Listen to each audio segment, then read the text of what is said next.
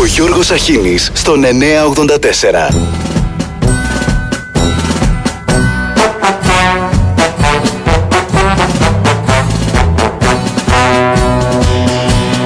Υπάρχουν σκέψεις για εκλογές γιατί υπάρχουν σημάδια που ήδη τα βλέπουμε. Σημάδι δείξε Δεν θα κλείσει η Βουλή φέτος για θερινά τμήματα. Δεν Η θα Βουλή- κλείσει, ε. Ναι, ναι. Ο φόρτος εργασίας. Πολύ κουράζομαι, Γιώργο. Κουράζομαι πάρα πολύ, Γιώργο. Το βλέπω κύριε Υπουργέ, το βλέπω.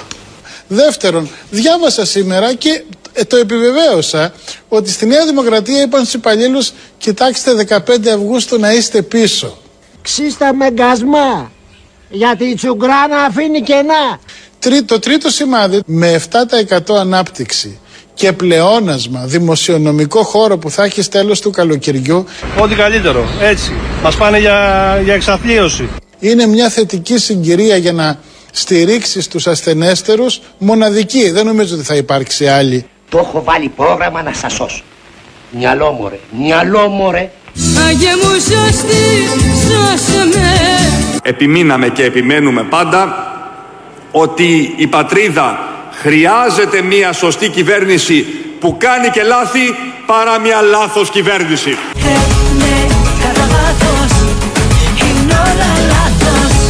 Δεν έχω καμία μα καμία αμφιβολία ότι ο ΣΥΡΙΖΑ θα νικήσει. Βουλωμένο γράμμα διαβάζεις. Πω. Αυτό που με απασχολεί, αυτό που με κάνει τα βράδια να μην κοιμάμαι, Που δεν κοιμάμαι, δεν κοιμάμαι είναι γι' αυτό που θα παραλάβουμε την επόμενη μέρα, κυρία Τρέμ. Στάχτηκε μπουρμπερι. Εγώ να συνεργαστώ για καρέκλες δεν υπάρχει περίπτωση ένα το κρατούμενο. Έλα, δεν το πιστεύω. Έλα, δεν το πιστεύω. Δεύτερο το κρατούμενο. Γιατί λέω σοσιαλδημοκρατική κυβέρνηση. Θεωρώ οι ιδέες μου είναι πιο χρήσιμες ιδέες για την Ελλάδα και την Ευρώπη από τις ιδέες του κ. Μητσοτάκη και του κ. Τσίπρα. Ο Εξυπνάκιας. Αυτή η χώρα ρε μάγκα δεν σώζεται με τίποτη σαν μαλάχινά μου. Για να τα συνοψίσουμε όλα αυτά. Ελάτε. κοινωνική ευαισθησία του Πρωθυπουργού. Ναι. Ε, το Εθνικό Σύστημα Υγείας θα αποτελεί πάντα τον πυλώνα των παροχών υγείας αλλά και αυτό θα πρέπει να δουλέψει περισσότερο με ιδιωτικονομικά κριτήρια. Τα απογευματινά χειρουργία. Κοινωνική ευαισθησία του Πρωθυπουργού. Γιατί όχι; Είναι ε, δηλαδή, ε, ε, ε, ε, εγώ ρωτώ γιατί. ε, ε, ε, να μας εξηγήσουν ποιος, ε, πού εδράζουν ακριβώς την κριτική αυτή. Είναι εις βάρος... επιβαρύνει το πολίτης. Λένε. Το ευαρύνει το πολίτη. Ο πολίτης, μια, μα θα πληρώνει, μα θα πληρώνει, δομή του εθνικού συστήματος. μα θα πληρώνει, μα θα πληρώνει λιγότερο για ένα χειρουργείο το οποίο θα κάνει ούτως ή αλλιώς στον, ε, ε, στον ιδιωτικό τομέα και τα χρήματα θα επιστρέψουν στο εθνικό σύστημα υγείας. Μια ζωή πληρώνω αμαρτίες αλώνων Γιατί όχι. Είναι ε, δηλαδή, ε, ε, ε, ε, ε, εγώ ρωτώ γιατί. για- ε, ε, ε, τα-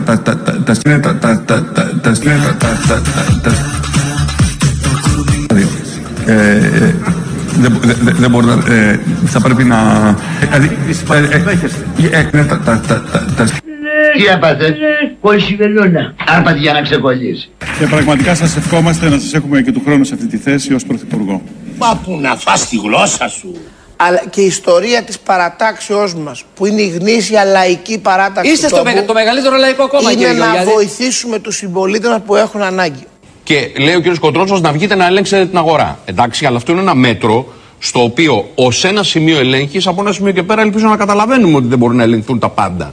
Κατάλαβες, φίλε μου, δυο πιθανέ άνθρωπος. Και πρέπει να λειτουργούν οι μηχανισμοί της αγοράς. Ο έλεγχος έρχεται επικουρικά. Δεν είναι σταλινική οικονομία, δεν είναι σοβιετική οικονομία για να ελέγχουμε τα πάντα. Κι αφού δεν έχουνε ψωμί ας φάνε πάντες πάνι Τη Σοβιετίας η κακιά σκουριά εδώ δεν πιάνει Και Εγώ το δεν φόραγα τρίτο- μάσκα και μου και βάλανε το- 100 ευρώ πρόστιμο και και εσείς το μου λέτε δεν τρίτο- μπορώ να ελέγξω την αγορά. Παράλογο! Να, δεν έπαθε κανείς. Άρα λογικό. Βάλε μωρέ βενζίνα Τις τιμές στα καύσιμα να έχουν εκτοξευθεί στα ύψη, ξεπερνώντας ακόμα και τα 2,70 ευρώ στην νησιωτική Ελλάδα. Βάλε μωρέ βενζίνα Αν βγάλεις τους φόρους, η τιμή δηληστηρίου στην Ελλάδα είναι άλλοτε 10, άλλο 12, άλλο 13. Τώρα σε ξέρεις τι μου λες. Αν η γιαγιά μου είχε αυτή θα τη λέγανε παππού. Άντε μην το πω. Και την πληρώνουμε Εμείς πολύ την πληρώνουμε ακριβότερα με από ό,τι την φόρους, πληρώνει ο Γερμανός, α- αλλά ο οι Γάλλος φόροι και ο μας Ιταλός. αυτοί είναι και η σύνταξή μας. Είναι και το επίδομα ανεργία μας. Είναι και το επίδομα που παίρνουμε λόγω του COVID. Είναι και τα χρήματα τα οποία γενικώς το κράτος μας δίνει. Σε ευχαριστώ Βανεγέρο. Με έναν τρόπο αντιμετωπίζεται η αύξηση στα καύσιμα. Να το ξαναπώ πάλι, να μου πάλι πες να- το. θα Και με με κατακαιρουργήσουν οικονομία. πάλι. Πες τώρα, Πάλι παιδί. θα με κατακαιρουργήσουν. Είσαι ένας επαγγελματίας προβοκάτορας. Με την απομάκρυνσή μας από το πρατήριο. Τι εννοεί; Με το να μην βάζουμε το προϊόν. Τι κάνετε, εσείς προσπαθείτε να μειώσετε αποστάσεις, να χρησιμοποιείτε κάποιο άλλο μέσο, μηχανάκι; Δεν υπάρχει ρε παιδιά, η δουλειά τρέχει και τρέχει με τον ίδιο ρυθμό κάθε φορά. Την βενζίνη όμως δεν την πάει να τη βάλει ο άνθρωπος των 500 ευρώ. Την βάζουν οι παραγωγικές μονάδες της κοινωνίας. Με το να μην βάζουμε το προϊόν. Με τη βενζίνα μας παίρνουν τηλέφωνο και λέει ξεμείναμε στην Αγελιά. Για να πάμε να τον εφορτώσουμε να κοιτώσει 10 ευρώ ή 20-30 να πάει μέχρι το Αγίο. Αν και εκεί που έφτασε η βενζίνη, είναι προτιμότερο αυτοκίνητο να μην έχει. Σωστά, γιατί άμα θέλεις να πας κάπου γρήγορα βάζεις λίγο νεύτη στον κόλλο σου και τρέχεις. Αυτή η ξέφρενη πορεία που περιγράφουμε τώρα μπορεί να ανακοπεί και με ποιο τρόπο; Θα ανακοπεί από ό,τι άκουγα στο Sky χθες το μεσημέρι στο δελτίο ειδήσεων ότι περιμένουν ότι κάτω από τα δύο θα δούμε μετά τα Χριστούγεννα. Καλά Χριστούγεννα, καλή πρωτοχρονιά Κάτω από τα δύο θα δούμε μετά τα Χριστούγεννα. Και ας με άφησες να ζω Χωρίς βενζίνη, χωρίς βενζίνη. Τώρα φταίω εγώ να πω πού τα βρήκατε αυτά τα φιντάνια; Κύριε Βασιλακόπουλε, εσείς λέτε ότι πρέπει να, να μην επιστρέψουν καν στο σύστημα, αλλά να αναπληρωθούν οι θέσεις αυτές από νοσηλευτές και ιατρούς οι οποίοι είναι εμβολιασμένοι. Αυτό λέτε. Όχι, που πιστεύουν στην επιστήμη, κύριε Παυλόπουλε, και άρα είναι και εμβολιασμένοι. Τα θέλει και σε ένα οργανισμό σου Δεν θα γίνω είναι στην βουλευτής. Επιτροπή Ειδικών του Πρώτον, Υπουργείου. γιατί δεν με ενδιαφέρει. Να τον χαίρονται. Δεύτερον, αμότο μου. Επίπεδο. Κύριε Βασιλακόπουλε, μην εκτρέπεστε. Κύριε Γιαννάκο, Σας παρακαλώ. σας Αλλά, παρακαλώ, κύριε με Γιαννάκο, αυτό μου που αυτό έχετε δεν ζητήσει. είναι καν δημοκρατικό. Με Δεν είναι συγχωρείτε ωραίο πολύ. αυτό τώρα. Α διαφωνεί ο κύριο Γιαννάκο όσο θέλει. Αυτή είναι η προσωπική μου Τρεις άποψη. λαλούν και δυο χορεύουν. Μαζέψτε! Ε, τώρα με συγχωρείτε. Βαστάτη τουρκιτάλουγα Θα σκοτωθούμε Έχετε το κάφρο κάθε φορά στα κανάλια Επίπεδο. για να κάνει τηλεθέαση. Θα μου λέει εμένα ο αγράμματος τρεις λαρούν και δύο χορεύουν. Και λίγα τι είπε. Εσείς είστε γραμματιζούμενος, κυρία Βασιλακόπουλε, ακούστε με λίγο. Προφανώς. Ο μόνος μορφωμένος και λογιστικά κατρετισμένος είμαι εγώ Ο Ερντογάν έχει πάρει, του το έχει βρει το δάσκαλό του στο Μητσοτάκη. Δεν σας μιλάει. Δεν είναι, σας μιλάει ο δεν κύριος είναι η Ερντογάν, πρώτη αλλά- φορά που ο Τούρκος πρόεδρος έχει πει ότι δεν μου μιλάει. Δεν μιλάνε κι όλο με παρέες τριγυρνάνε Δεν είναι η πρώτη φορά που ο Τούρκος πρόεδρος έχει πει ότι δεν μου μιλάει. Ψυγραμμένοι είστε. Βλέπω μια ελαφρά ψυχραισία μεταξύ σας. Φαντάζομαι ότι κάποια στιγμή θα μιλήσουμε, γιατί πρέπει να μιλάμε. Ίσως έχει έρθει η ώρα να σταματήσουμε να παίζουμε τους κουμπάρες. Πήγε να περάσει με τα ανάσα τον Εύρο, του βάλε το τείχος. Πήγε να του περάσει τα νησιά, του βάλε τους βάρκες. Πήγε να βγάλει το στόλο, του έκανε πακούβηση. Τι άλλο του κάνει, τι άλλο θέλετε. Θα πάρει την πόλη, θέλετε με του Σώπασε κύρα Δέσποινα και μην πολύ δακρύζεις Πάλι με χρόνους, με καιρούς Πάλι δικά μας είναι Και άμα σου σκάσει ένα έκτακτο γεγονός στο Αιγαίο, τι θα κάνεις το καλοκαίρι; Συναντηπίζω. Εγώ θα σου πω τη γνώμη μου. Ναι. Και εγώ με αυτά ασχολούμαι πολλά Εδώ τι χρόνια. κάνω. Σου λέει εμπειρία χρόνων τώρα. Και είμαι και ιστορικός. Όλα αυτά μαζί με 30 ευρώ φορτώστε! Προλάβατε! Πού ακούνε οι Ερντογάν. 40 στόχους εγκλωβίζει το Ραφάλ. Πού να σηκωθεί ο Ερντογάν, τι να σηκώσει αυτά τα σαπάκια που δεν πατά δεν πατά να Άρα γεμίσει. η απάντηση δεν πατά ποια να είναι; φτιάξει. Άρα η Και απάντηση, πετυχάνε τους Αμερικάνους. ποια είναι η απάντηση στον Ερντογάν; Από τον αντιπρόεδρο της Νέας Δημοκρατίας; Ωραία. Η φιλία που εμείς θέλουμε με την Τουρκία, Γιώργο μου, Είναι. εδράζεται όπως όλες οι φιλίες σε μια σχέση ισοτιμίας.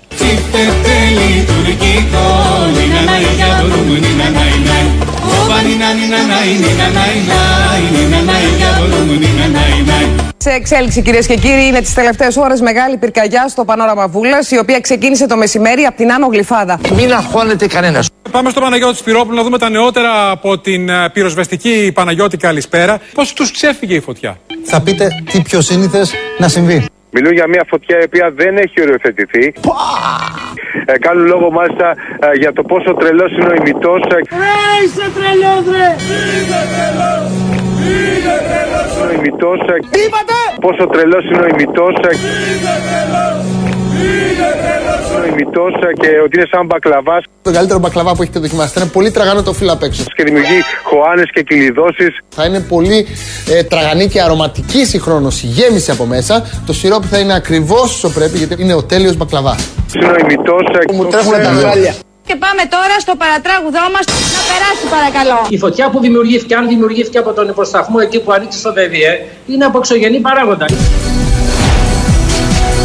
Σήμερα το βράδυ λέμε θα στρομάξουμε λιγάκι. Γιατί εδώ πέρα θα έχουμε ένα χορό των φαντασμάτων με λίγα λόγια και σε λίγα λεπτά. Θα μιλήσουμε για οπτασίες. Πληροφορίες λένε ότι υπήρχε ένα πουλί Αχτί γλυκό πουλάκι, το πουλάκι τσίου, το πουλάκι τσίου, το πουλάκι τσίου, το πουλάκι τσίου, το πουλάκι τσίου, το πουλάκι τσίου. που αυτό δημιούργησε το πρόβλημα στον υποσταθμό που πήρε φωτιά και μεταφέρθηκε έξω από τον υποσταθμό. Δύο βρουμ, τρία βρουμ, το πουλάκι.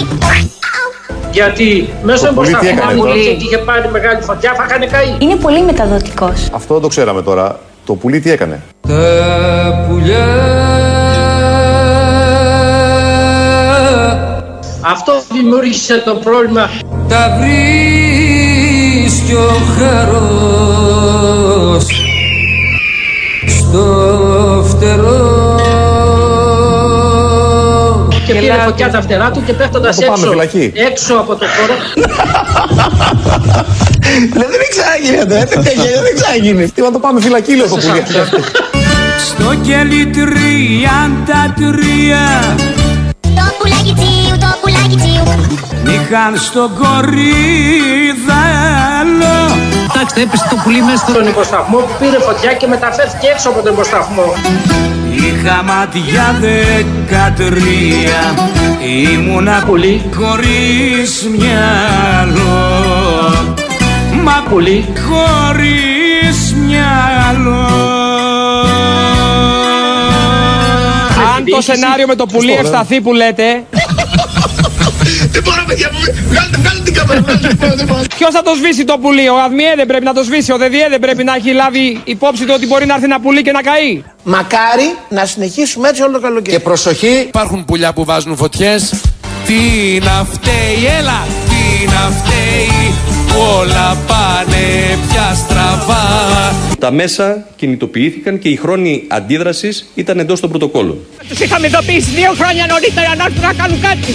Να καθαρίσουν, να αποψηλώσουν. Τίποτα δεν κάνανε. Τίποτα. Ήσαν, είναι ανίκανοι όλοι. Όλοι. Την ευθύνη δεν την παίρνει πια κανείς και πουθενά Δύο χρόνια είναι, έχουμε πάρει φωτιές. Οπότε ότι φέτος ήταν προετοιμασμένο. Εγώ βλέπω ότι πάλι καίγεται όλος εμιτό. Πάλι εδώ πέρα υπάρχει ένας δρόμος που ήταν να φτιαχτεί, δεν το φτιάξανε ποτέ. Οπότε δεν υπάρχει πρόσβαση να σβήσουν τη φωτιά. Μάλλον φταίνε τα βουνά Κι άμα θες κατηγορούμε Στο φινάλε τα πτηνά Όλοι οι εμπλεκόμενοι και επί του πεδίου και σε επίπεδο συντονισμού κατόρθωσαν να περιοριστεί η χθεσινή δύσκολη πυρκαγιά μέσα σε 6-7 ώρες. Πρωθυπουργέ, αυτό το Στυλιανίδη που τον βρήκες. Άμα τον αφήσεις στην ομόνια, χάθηκε. Είναι δυνατόν αυτός να λύσει ένα πρόβλημα; Τι να φταίει; Μα αυτή δεν είναι κυβέρνησης.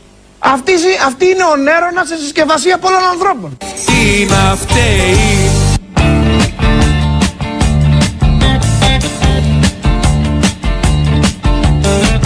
Καλημέρα, καλημέρα, καλημέρα. Παντελής Μπότσης, υπογραφή. Πάει τον χάνουμε τον Παντελή, της βούριξε παιδιά.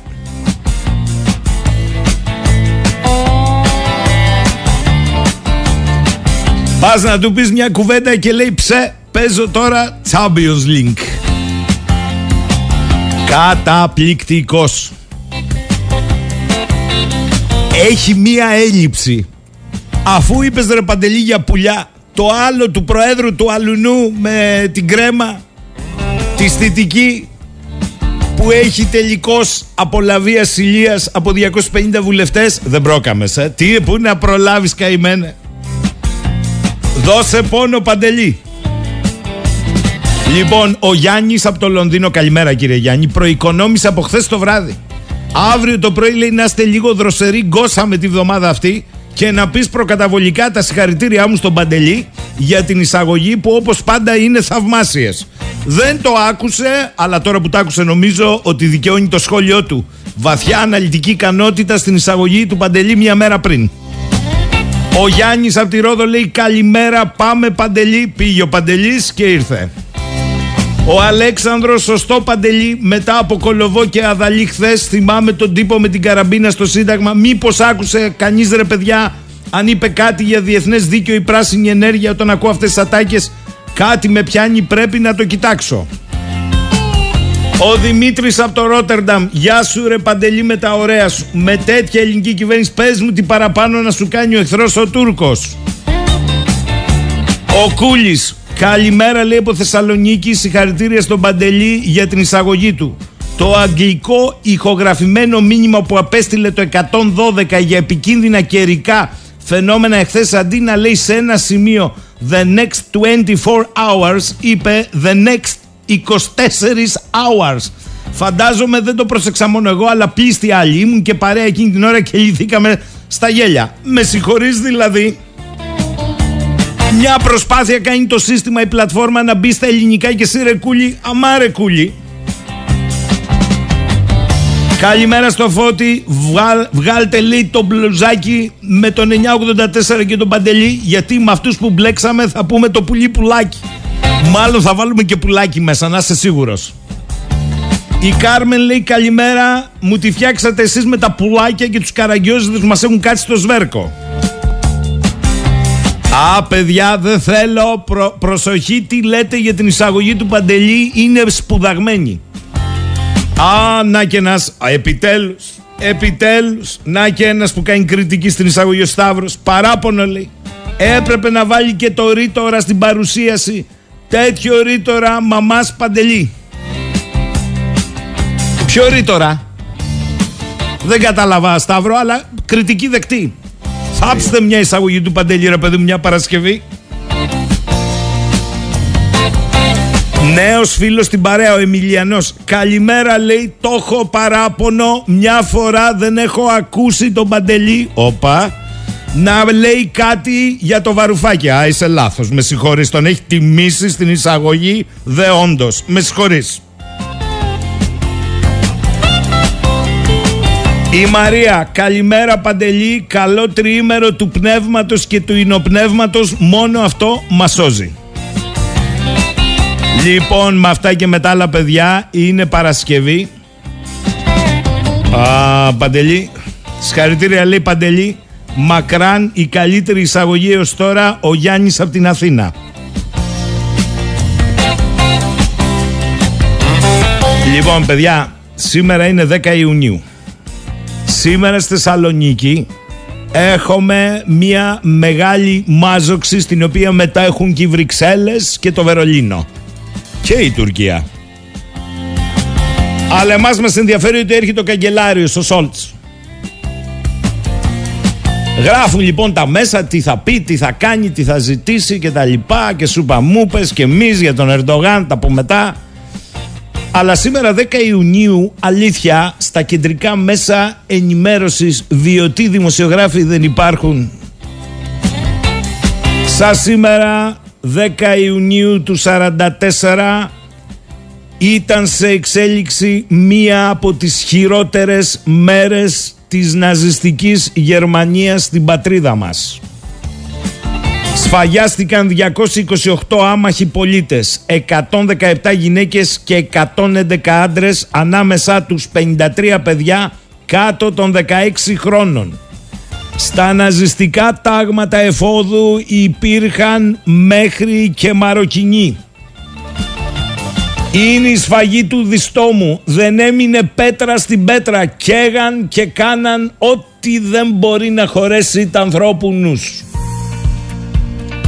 Ε, αφού είναι ο καγκελάριος εδώ, όπως του θυμίζει και το Εθνικό Συμβούλιο για τις επανορθώσεις και οφειλές, μήπως ήρθε η ώρα να αναλάβουν την ιστορική τους ευθύνη που ουδέποτε την εξέφρασαν με μια έμπρακτη μεταμέλεια; Μόνο το έχουμε ρίξει συνεχώς σε τεχνάσματα ρηματικές και πάει λέγοντας 78 χρόνια από τη σφαγή του διστόμου.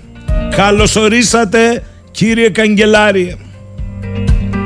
Επειδή φαντάζομαι ότι θα πάτε στο μουσείο και στο χώρο του ολοκαυτώματος των Εβραίων συμπολιτών μας στη Θεσσαλονίκη Καλόν είναι κάποιος να σας ψιθυρίσει έστω δύο κουβέντες. Έχουμε και δίστομο, έχουμε και χορτιάτη, έχουμε και καλάβρητα, έχουμε και βιάνο, έχουμε και κομμένο, έχουμε πύργο, μεσόβουνο, μουσιοτίτσα, κερδίλια, κάνδανο, ανόγια, υπάτη, χαϊδάρι και σαριανή. Έχουμε από το ένα άκρο στο άλλο αυτού του ερμουτόπου.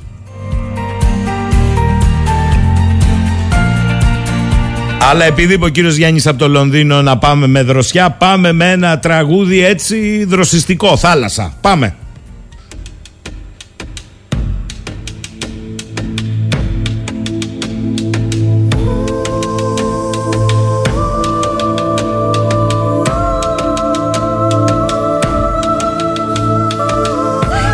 Τελειώνουμε εμείς αρχίζει η θάλασσα. Θάλασσα. Θάλασσα.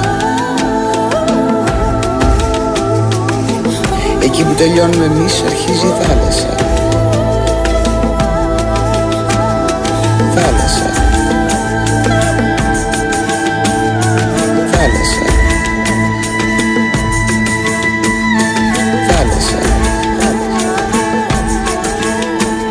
Εκεί που τελειώνουμε εμείς αρχίζει η θάλασσα.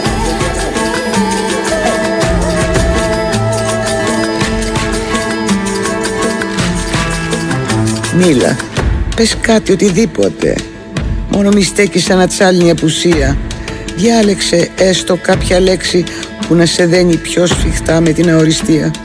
Πες άδικα, δέντρο, γυμνό Πες θα δούμε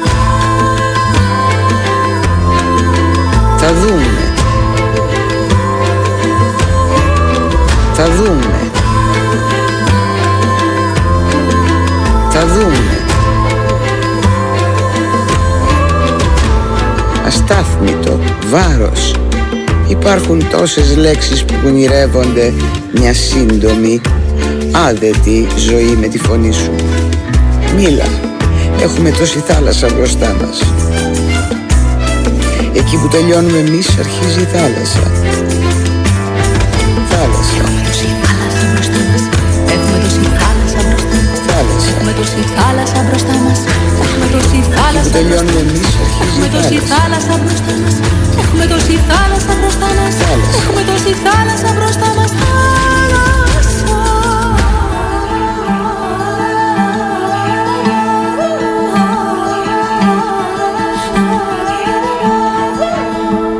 Πες κάτι.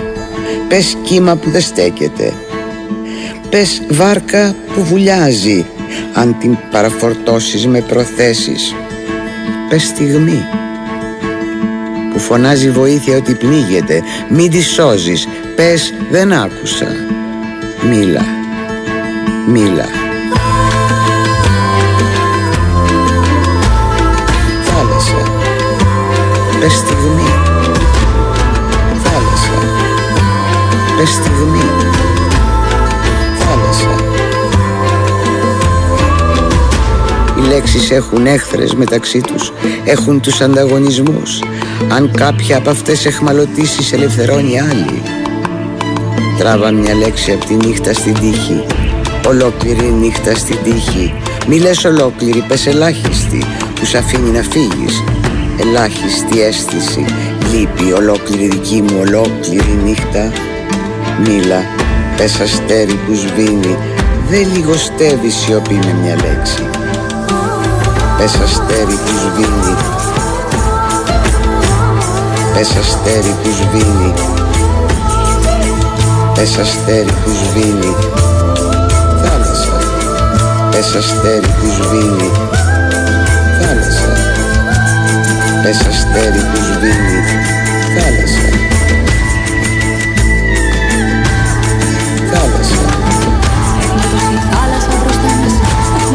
θάλασσα μπροστά μας.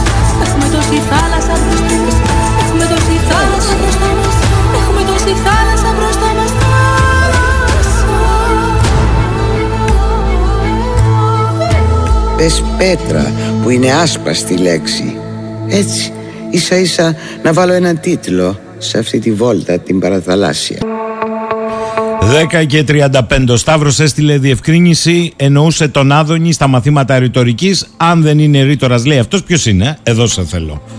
Επίσης, ο φίλος ο Κώστας όχι ναζιστικά λέει, μόνο γερμανικά στρατεύματα, μην τους ξεπλένετε. Κανένα ξέπλυμα, Κωστή μου. Τα ναζιστικά ήταν γερμανικά και τα γερμανικά ήταν ναζιστικά. Γερμανικός στρατός ήταν με ναζιστική επίσημη ιδεολογία. Ο Αντώνης, πολλά μπράβο στον Παντελή και στην εκπομπή για την ιστορική αναφορά στο δίστομο. Δεν ξέρω λέει αν προσέξατε που νομίζω ότι θα το κάνατε γιατί ασχολείστε με αυτό η Κύπρος δεν ήταν σε κανέναν από τους 16 χάρτες που παρουσιάσαμε ως Υπουργείο Εξωτερικών δυστυχώς. Αντώνη όντως δεν ήταν. Αλλά τους χάρτες που παρουσίασε το Ελληνικό Υπουργείο Εξωτερικών η Κύπρος είναι άλλο ανεξάρτητο κράτος. Ο Ερντογάν μας βλέπει πακέτο, ελληνισμό. Εγώ στο έχω να στο κάνω χειρότερο Αντώνη. Δείξαμε τους 16 αναθεωρητικούς χάρτες της Τουρκίας. Σωστό. 6-7 χάρτες με τις ελληνικές θάλασσες δείξαμε στους άλλους. Δείξαμε μόνο τους χάρτες των προκλήσεων της Τουρκίας. Τους χάρτες που οριοθετούν την ομιμότητα και το διεθνές δίκαιο με τις ελληνικές θάλασσες δεν τους δείξαμε. Και τέλος ο Φώτης, καλημέρα λέει Φώτης, ο άλλος Φώτης από το Χαϊδάρι. Τώρα πάω γρήγορα. Στα φροντιστήρια που καμισά, Μάνος Μαυράκης, ο διευθυντής τους, είναι η τελευταία μέρα του κυρίως μενού των ε, πανελλαδικών εξετάσεων. Καλημέρα. Καλημέρα κύριε Σακίνη, καλημέρα στους ακροατές. Τι... Ας ξεκινήσουμε, μάλλον ρωτήσαμε τι... Τι είχαμε σήμερα, δύσκολα, είχαμε εύκολα; σήμερα. Ωραία. Λοιπόν, οικονομία Ναι. για τα παιδιά του οικονομικού προσανατολισμού που μάλλον δείχνει ότι ε, φέτος επλήγησαν περισσότερο από τους υπόλοιπους. Ε, μ, αυτό φάνηκε και από τα μαθηματικά και από την πληροφορική την Τετάρτη και από την οικονομία φέτος. Γιατί; Γενικός συμπέρασμα. Ε, μ, Δύσκολα. ήταν πιο απαιτητικά και τα προηγούμενα και τα σημερινά της οικονομίας. Ναι. Ε, μ, οι συνάδελφοι τα χαρακτηρίζουν πιο ποιοτικά, σίγουρα πιο ποιοτικά, δηλαδή απέφυγαν αρκετά πράγματα από αυτό που λέμε παπαγαλία και απομνημόνωση, είχε κριτική δηλαδή, απαιτούσε κριτική. Ε, μ, σίγουρα όμως ήταν ένα ζώρικο διαγώνισμα με την έννοια ότι ε, είχε, ε, πώς να πω, και στις ασκησούλες του, ακόμα και στα στοιχεία της θεωρίας που είναι το πρώτο θέμα και που κάπως, κάποιος ξεκινάει το διαγώνισμά του προσδοκώντας ότι στα πρώτα θεματάκια τα πράγματα θα πάνε λίγο πιο εύκολα. Δεν ήταν έτσι ακριβώς τα πράγματα. Μάλιστα. Λοιπόν. Μήπως, μήπως τα βάλαν έτσι δύσκολα συνδυαστικά, ψάχνουν καμιά ιδέα από τα παιδιά. Πώς γίνεται αυτή η χώρα μετά από 15 χρόνια με μνημόνια, επιτηρήσεις, δανεισμούς κτλ. Αν έχει αυξήσει το, δα- το δημόσιο χρέος επί του ΑΕΠ ακόμη παραπάνω; Μήπως θέλαν καμιά ιδέα από τα παιδιά, τίποτα, πληθωρισμό, ακρίνη. Λέτε, Ξέρω λέτε εγώ. τόσο πολύ. Α, δεν Απελπισία, νομίζω. αφού κανείς τους δεν τα έχει λύσει. Ε, επόμενο μάθημα. Λοιπόν, το άλλο είναι η ιστορία. Ω, ας τη τελευταία Ε, την όχι, ιστορία. εντάξει. Το άλλο Ε, μας με πεις. την ιστορία το σχολιάκι μου είναι ότι είναι εύκολο. Ε, λείπει εντελώς το συνδυαστικό φέτος Ναι. που συνηθίζαν τα τελευταία χρόνια. Είχε αρκετά πράγματα από τη Νέα Ήλη η οποία είχε αποσυρθεί λόγω κορονοϊού τα δύο τελευταία χρόνια. Ε, μ, χωρίς τίποτα τρομερό. Έτσι. Αλλά μου είπανε να σας πω ότι ε, επελέγει και μια πηγή για το κριτικό ζήτημα. Α, Να σας το πω, να πάει, να έτσι. α, μάλιστα. Πάλι καλά. Είχα, Λοιπόν. έπεσε τίποτα Λοζάνι, ξέρω εγώ, τίποτα τέτοιο. Πάλι έπεσε. Λοζάνη. Ε, ξέρω. Α, θα ρωτήσω, θα ρωτήσω. Είναι των ημερών, ε, Είναι κύριε των ημερών Μαυράκη. τώρα, Είναι των ημερών, ναι. Χάρτες και ξαναχάρτες και σύνορα ξανά κτλ. Μάλιστα. Λοιπόν, φυσική εμ, θα έλεγα ότι χάρηκαν γιατί ε, δεν είχε δυσάρεστες εκπλήξεις που είδαμε πέρυσι ή και πρόπες τολμούσα να- θα τολμούσα να πω. Εμ, είχε φυσικά πολλά σημεία που ήθελαν προσοχή, άρα προφανώς α, ε, ήθελε καλή καλή προετοιμασία και όχι μόνο στο θέμα Δέλτα που περιμένουμε πάντα τα δύσκολα, αλλά και στο Α, έτσι, ε, και στο Β, δηλαδή είχε διάσπαρτα πραγματάκια, χαρακτήρισαν όμως ένα καλό διαγώνισμα, καλά διαβαθμισμένο και που καλύπτει ε, σχεδόν όλη την ύλη. Καλό διαγώνισμα. Δεν θέλαμε εκπλήξεις της άρεσης. Εδώ ήδη αυτά τα παιδιά με τα μαθηματικά τους πώς να πω, ε, πήραν το μάθημά τους, πώς να το πούμε. Λοιπόν, καλά Κάπως αποτελέσματα στα παιδιά συνεχίζουν τα ειδικά μαθήματα βεβαίως. Καλή Ναι, εγώ τύχη. να ευχηθώ καλή επιτυχία. Εννοείται σε όλους τους ψηφίους Κρήτης. Είμαστε το μεσημέρι στο Κρήτη TV στις 2.30 ώρα για να δώσουμε αναλυτικές απαντήσεις και την επόμενη μέρα στο νεακρήτη.gr και στην εφημερίδα Νέα Κρήτη. Ευχαριστώ πάρα πολύ κύριε Σακίνη για τη φιλοξενία αυτές τις μέρες. Και εμείς, κύριε Μαυράκη, να τα πούμε την άλλη εβδομάδα. Να μας πείτε λίγο με τα μηχανογραφικά τι θα γίνει Να φέτος. πούμε, Λοιπόν, να πούμε λίγο και με τη λογική των βάσεων τι αλλάζει φέτος Έτσι, γιατί έτσι. θα έχουμε αναπάντηχα πράγματα. Ευχαριστώ. καλή επιτυχία σε όλα τα παιδιά και επιτέλους να χαρούν το καλοκαίρι. Η ζωή είναι μπροστά τους με επιτυχίες και αποτυχίες. Από όλα μαθαίνουμε. Ο Δημήτρης από το Ρότερνταμ λέει καλημέρα να θυμίσουμε ότι 28 Οκτωβρίου του 2021 μας επισκέφτηκε η Μέρκελ. Τώρα στην επέτειο σήμερα του διστόμου Σόλτς. Οι συμβολισμοί δίνουν και παίρνουν. Ε, Δημήτρη μου, δεν είναι θέμα συμβολισμών. Το θέμα είναι τι λέμε εμείς αυτού. Αυτό είναι το θέμα. Λοιπόν, πάμε τώρα γιατί ο γείτονας, εκτός από το ότι έχει ξασαλώσει, α, ο Ερντογάν μας έστειλε και στο Twitter στα ελληνικά ό,τι λέει ε, για να μας πείσει να καταλάβουμε. Αλλά μας είπε Έλληνες σοβαρευτείτε μια τέτοια νύχτα θα έρθουμε, το είπε ο φίλος του άλλος, ξαφνικά. Καταρχάς άκυρο, καλοκαίρι στην Ελλάδα ξαφνικά δεν υπάρχει, άμα δεν ξημερώσει δεν φεύγει κανείς από τον παράκι. Ξέχασέ το τώρα. Δηλαδή είναι μούφα ε, μια τέτοια κατάσταση. Αλλά αυτές οι ευθείες απειλές πολέμου του Ερντογάν ε, και ότι θα έρθουν ξαφνικά και ε, να το ξεχάσει. Στην εποχή του ίντερνετ δεν υπάρχει τίποτα ξαφνικό. Όλοι ξέρουν μέχρι και τι ώρα πάει το πουλάκι πίου. Όμως έχει ενδιαφέρον εκτός από τις απειλές κάτι που συζητάμε από χθες με τις πρώτες ανακοινώσεις της Σμύρνη με το διεθνολόγο και μόνιμο λέκτορα της νομικής σχολής στο Πανεπιστήμιο της ε, Θεσσαλονίκης και τον μόνο με βιβλιογραφία και μάλιστα βαρύτιμη πάνω στα ζητήματα των θαλασσίων ζωνών και δι της ΑΟΣ τον κύριο Βενιαμίν Καρακοστάνογλου έχει αξία διότι μας το ξαναέκανε και στα ελληνικά στο Twitter ο Ερντογάν με μια έκφραση περί διακριτικής ευκαιρίας μέσα στις απειλές δηλαδή κάτι είπε και για το Καστελόριζο. Είπε δηλαδή μεταξύ όλων των άλλων τη σημασία της διεκδίκησης θαλάσσιας δι- δικαιοδοσίας των 40.000 χιλιομέ- τετραγωνικών χιλιόμετρων για τη μεγίστη που βρίσκεται στην Ανατολική Μεσόγειο και απέχει από τα υπηρετικά της χώρας μας, Τουρκίας δηλαδή, λιγότερο από 2 χιλιόμετρα, ενώ από την υπηρετική Ελλάδα πάνω από 600 χιλιόμετρα, εναποθέτουμε στη διακριτική ευχέρεια της διεθνούς κοινότητας. Να φταίει το translator στα ελληνικά, νόημα δεν βγαίνει, θολό είναι, όμως, καταρχάς το σύμπλεγμα του Κασταλερίζου δεν είναι μόνο η μεγίστη, εφέντιμ. Νούμερο 2. Ποιος σου είπε ότι η απόσταση παίζει ρόλο; Στις θαλάσσιες ζώνες και την επίρρεια. Ποιος σου το είπε αυτό; Τρία. Τι θέλει να πει ο ποιητής, διότι είναι κουλό. Εκτός αν κάποιος γνωρίζει. Ζήτησα από τον κύριο Καρακοστάνο χθες και του ζήτησα σήμερα, αλλά θα μας πει μετά και για τις προκλήσεις Τουρκία συνολικά. Μήπως καταλαβαίνει ο ίδιος πού το πάει εδώ, γιατί μες στις απειλές αποφάσισε να βάλει και κάτι πιο cool, θολό όμως, που αναφέρεται στο Καστελόριζο. Καλημέρα, κύριε Καρακοστάνογλου. Καλή σας μέρα κύριε Σαχίνη και σε όλους τους αγαπητούς ακροατές στην Κρήτη και στο Νότιο Αιγαίο. Και όχι μόνο δια του διαδικτύου. Ναι. Ε, κύριε Καρακοστάνογλου, ε, ε, μόταμο νόημα δεν βγαίνει ακριβές. Να σας πω Πιθανολογείς. πώς εγώ το ερμηνεύω αν θέλετε. Ναι, ναι.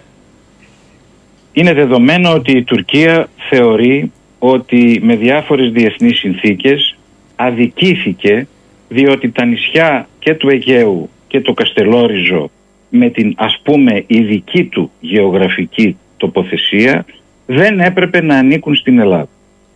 Γενικότερα η Τουρκία θέλοντας ως αναθεωρητικό κράτος να αλλάξει τις συνθήκες και τα σύνορα δηλαδή να μειώσει την ε, εδαφική ε, κυριαρχία της Ελλάδος τουλάχιστον στις περιοχές των νησιών έχει ε, έχοντας η ίδια μια μεγάλη ε, εδαφική μάζα 780.000 τετραγωνικά χιλιόμετρα είναι η Τουρκία η Ελλάδα είναι 132.000 Η Τουρκία πλην των δύο-τριών νησιών στο στόμιο των Δαρδανελίων δεν έχει άλλα νησιά.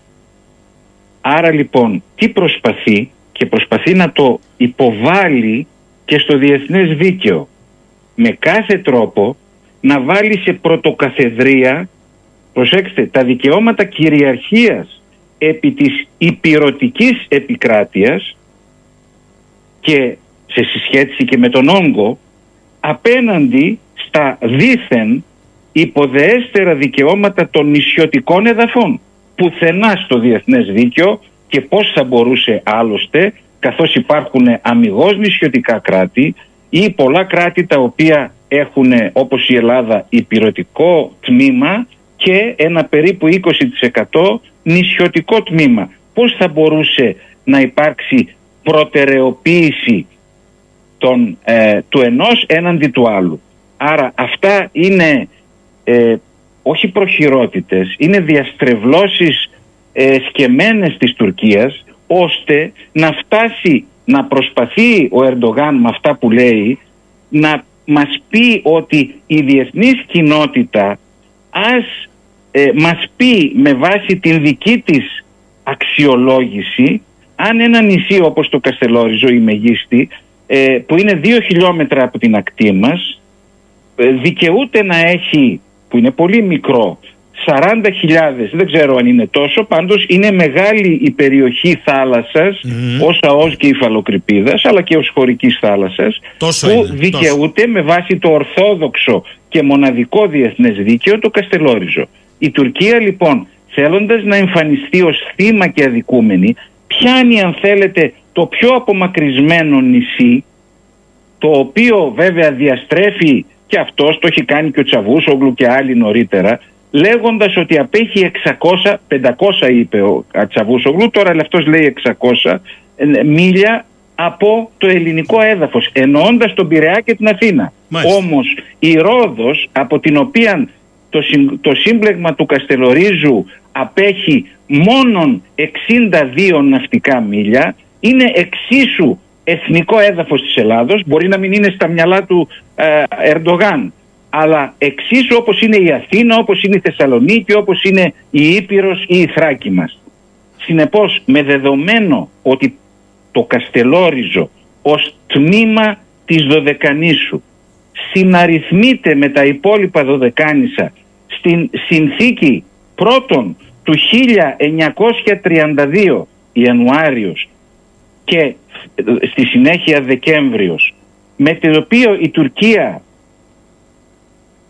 έδωσε τη συγκατάθεσή της ολοκλήρωσε αν θέλετε με τη χάραξη και των θαλασσίων συνόρων αφού κατάφερε και πήρε δύο-τρία μικρά νησιά που είναι από τη μεριά της ε, μεγίστης της, του Καστελορίζου προς τις τουρκικές ακτές, μιλάμε για ε, βραχονισίδες, εκεί άλλαξε η, ε, και ένα-δυο νησιά σ- ανατολικότερα και βορειότερα και από την Στρογγύλη. Λοιπόν, τα πήρε αυτά από την Ιταλία και ε, οριστικοποίησε την ε, κυριαρχία της Ιταλίας το 1932 επί των Δωδεκανήσων. Στη συνέχεια, μετά τη συμμετοχή με τεράστια θύματα και άπειρες υλικές και ψυχολογικές θυσίες αν σκεφτούμε και τον εμφύλιο που ακολούθησε της πατρίδας μας στον δεύτερο παγκόσμιο πόλεμο και την τουρκική αποχή μέχρι τις τελευταίες μέρες που συνθηκολόγησαν οι δυνάμεις του άξονος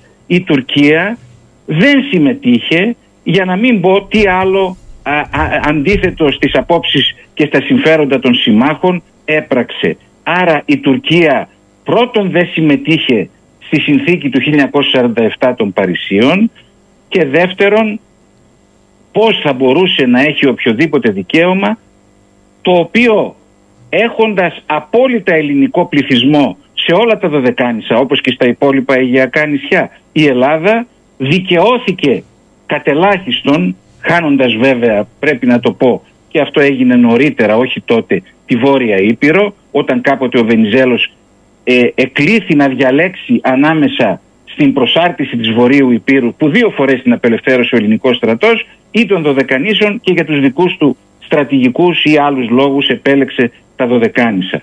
Έτσι λοιπόν η Τουρκία προσπαθεί να μας πει ότι το Καστελόριζο που με διεθνή συνθήκη ανήκει στην Ελλάδα που δεν διακρίνει το διεθνές δίκαιο ε, προτεραιότητα ε, στα, στην, στο δικαίωμα κυριαρχίας από το πρώτο ως το τελευταίο εκατοστό του κυρίαρχου εδάφους όπως προβλέπονται και με τη σύμβαση ε, της Γενέβης ε, των ε, διεθνών συνθήκων για το δίκαιο των διεθνών συνθήκων σε διάφορα άρθρα 62 κλπ. Σύνορα τα οποία δεν μεταβάλλονται και θέλει ακριβώς να εμφανιστεί προπαγανδιστικά και στο λαό της αλλά και στη διεθνή κοινότητα ότι η καημένη η Τουρκία έχει ένα νησί το οποίο έχει αυτό το αποτέλεσμα. Το αποτέλεσμα ως προς επίρρεια όπως χρησιμοποιήσατε τη σωστή λέξη και εσείς νωρίτερα ε, έχει στις θαλάσσιες ζώνες αυτά που προβλέπει το διεθνές δίκαιο. Και να πω ένα παράδειγμα και το έχω γράψει και ένα κείμενο που σας έχω στείλει στο παρελθόν, θα το θυμάστε.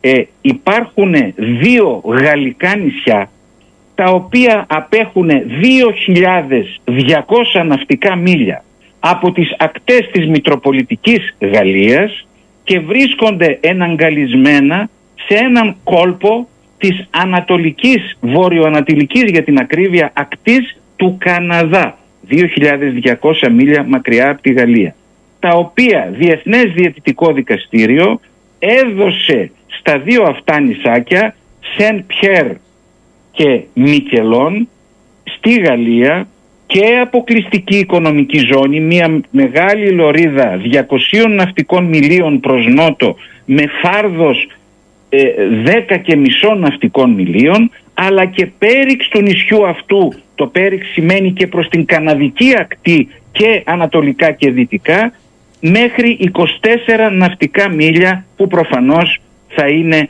είτε 12 χωρική θάλασσα και τα υπόλοιπα 12 θα είναι η φαλοκρηπίδα ή αόζ.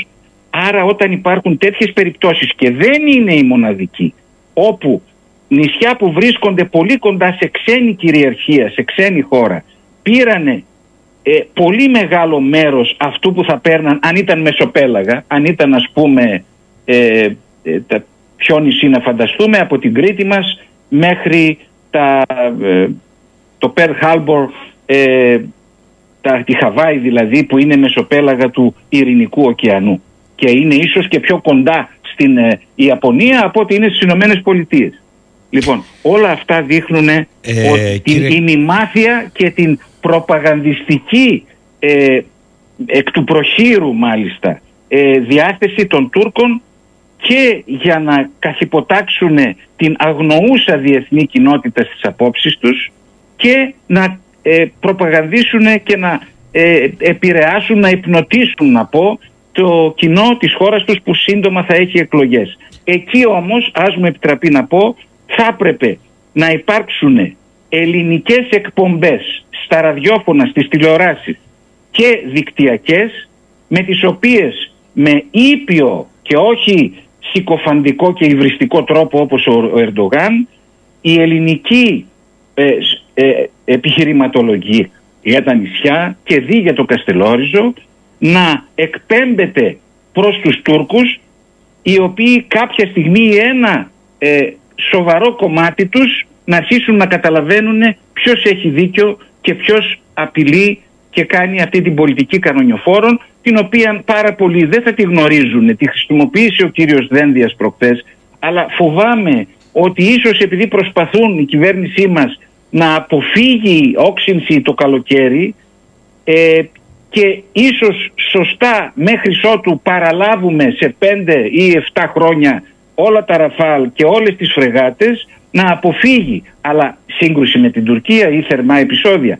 Τελειώνω και συγγνώμη γιατί το μονόλογο όμως αυτό εξαρτάται όχι τόσο από τη δική μας διάθεση όσο από τη διάθεση του απειλούντος και αδικοπραγούντος που είναι η άλλη πλευρά του Αιγαίου και θα πρέπει να είμαστε έτοιμοι με τις υπάρχουσες δυνάμεις, συμμαχίες, πολιτικούς συντονισμούς κλπ. στην Ανατολική Μεσόγειο να ανταπεξέλθουμε σε ό,τι επικίνδυνο προκύψει χωρίς να μπούμε σε μία διαπραγμάτευση μειωτική και βλαπτική για τα συμφέροντά μας όπως θα ήθελε η Τουρκία. Η Χάγη είναι εκεί, αν θέλει ας πάει όλα τα θέματα αυτά, αν μπορεί τα θέματα της κυριαρχίας, ε, δηλαδή ούτε η χωρική θάλασσα, ούτε το θέμα κυριαρχίας επί των νησιών μπορούν να λυθούν δικαστικά, διότι επ' αυτών δεν μπορεί να υπάρξει δικαστική κρίση γιατί είναι θέματα ε, εθνικής κυριαρχίας τα οποία εκφεύγουν.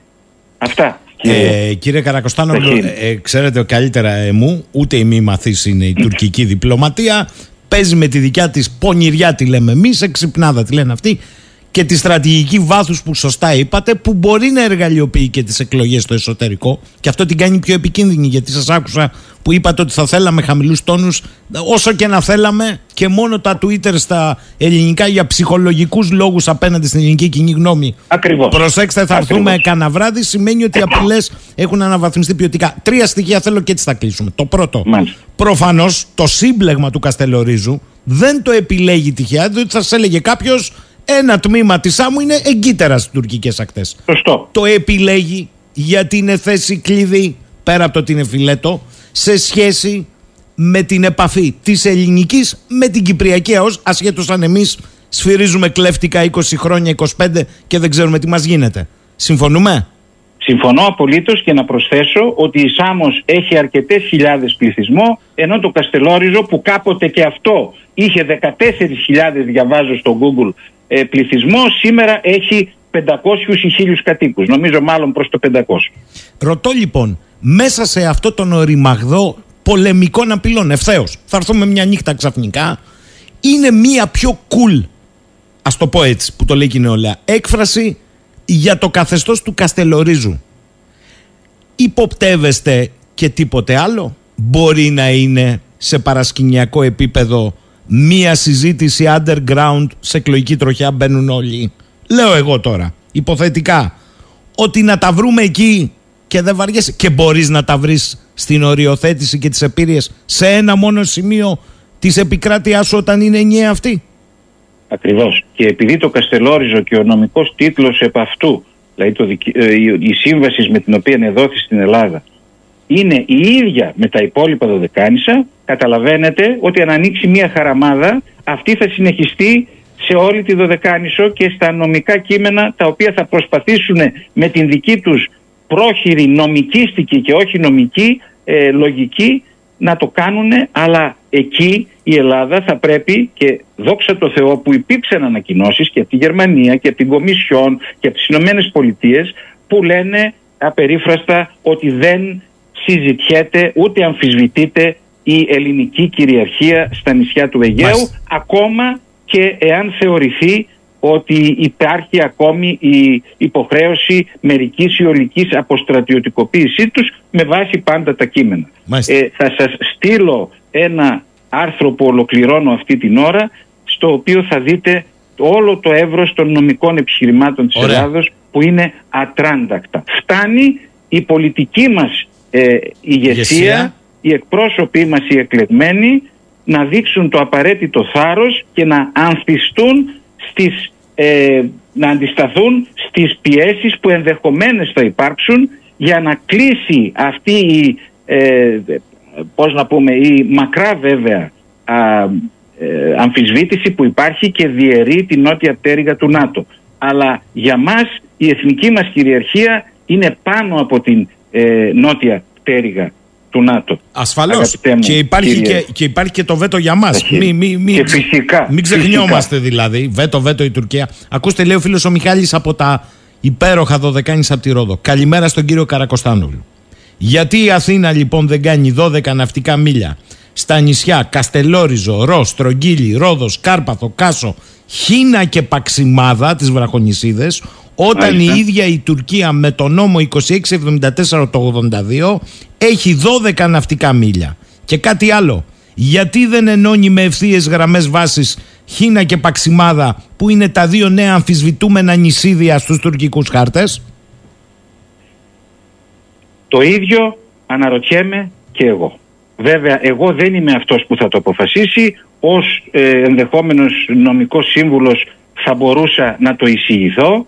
Αλλά ε, είναι βέβαιο ότι η καθυστέρησή μας στον τομέα της, δ- το- των 12 μιλίων είναι, μας έχει καταστήσει και δεν το έχω πει εγώ αυτό το έχει γράψει στο υπέροχο βιβλίο του Έλληνας σημερινός υφυπουργός Κύριο ότι η Συρίγος. Ελλάδα- Κύριος Συρίγος. Ναι. ναι, το έχει γράψει ότι είμαστε η τελευταία παράκτια χώρα, η 149η, η οποία δεν έχει επεκτείνει σε ορισμένα έστω σημεία ε, ε, ή με άλλους τρόπους δεν έχει υιοθετήσει τον εθιμικό κανόνα που κατεγράφει και ισχύει και συμβατικά ε, στη Σύμβαση του 1982 για το δίκαιο της θάλασσας ότι α, ε, αυτό που έκανε η Τουρκία στα βόρεια και νότια παράλια της, δηλαδή τα 12 ναυτικά μίλια. Είμαστε σε μια διεθνή ιδιότυπη μοναξιά, όπως σωστά το έχει πει αυτόν ο οποίος ε, τον οποίο αναφέρατε ο συγγραφέας του εκπληκτικού βιβλίου των 900 σελίδων Άγγελος Συρίγος. Θέλω να κλείσουμε με ένα τελευταίο ερώτημα γιατί είστε εμπειρότατος. Ε, το Υπουργείο Εξωτερικών και καλώς σε μια προσπάθεια διαφώτισης διεθνούς κοινής γνώμης και των ξένων αντιπροσωπείων κυκλοφόρησε ένα φάκελο 16 χαρτών που δείχνουν τον τουρκικό αναθεωρητισμό επί του πεδίου στον ελλαδικό χώρο.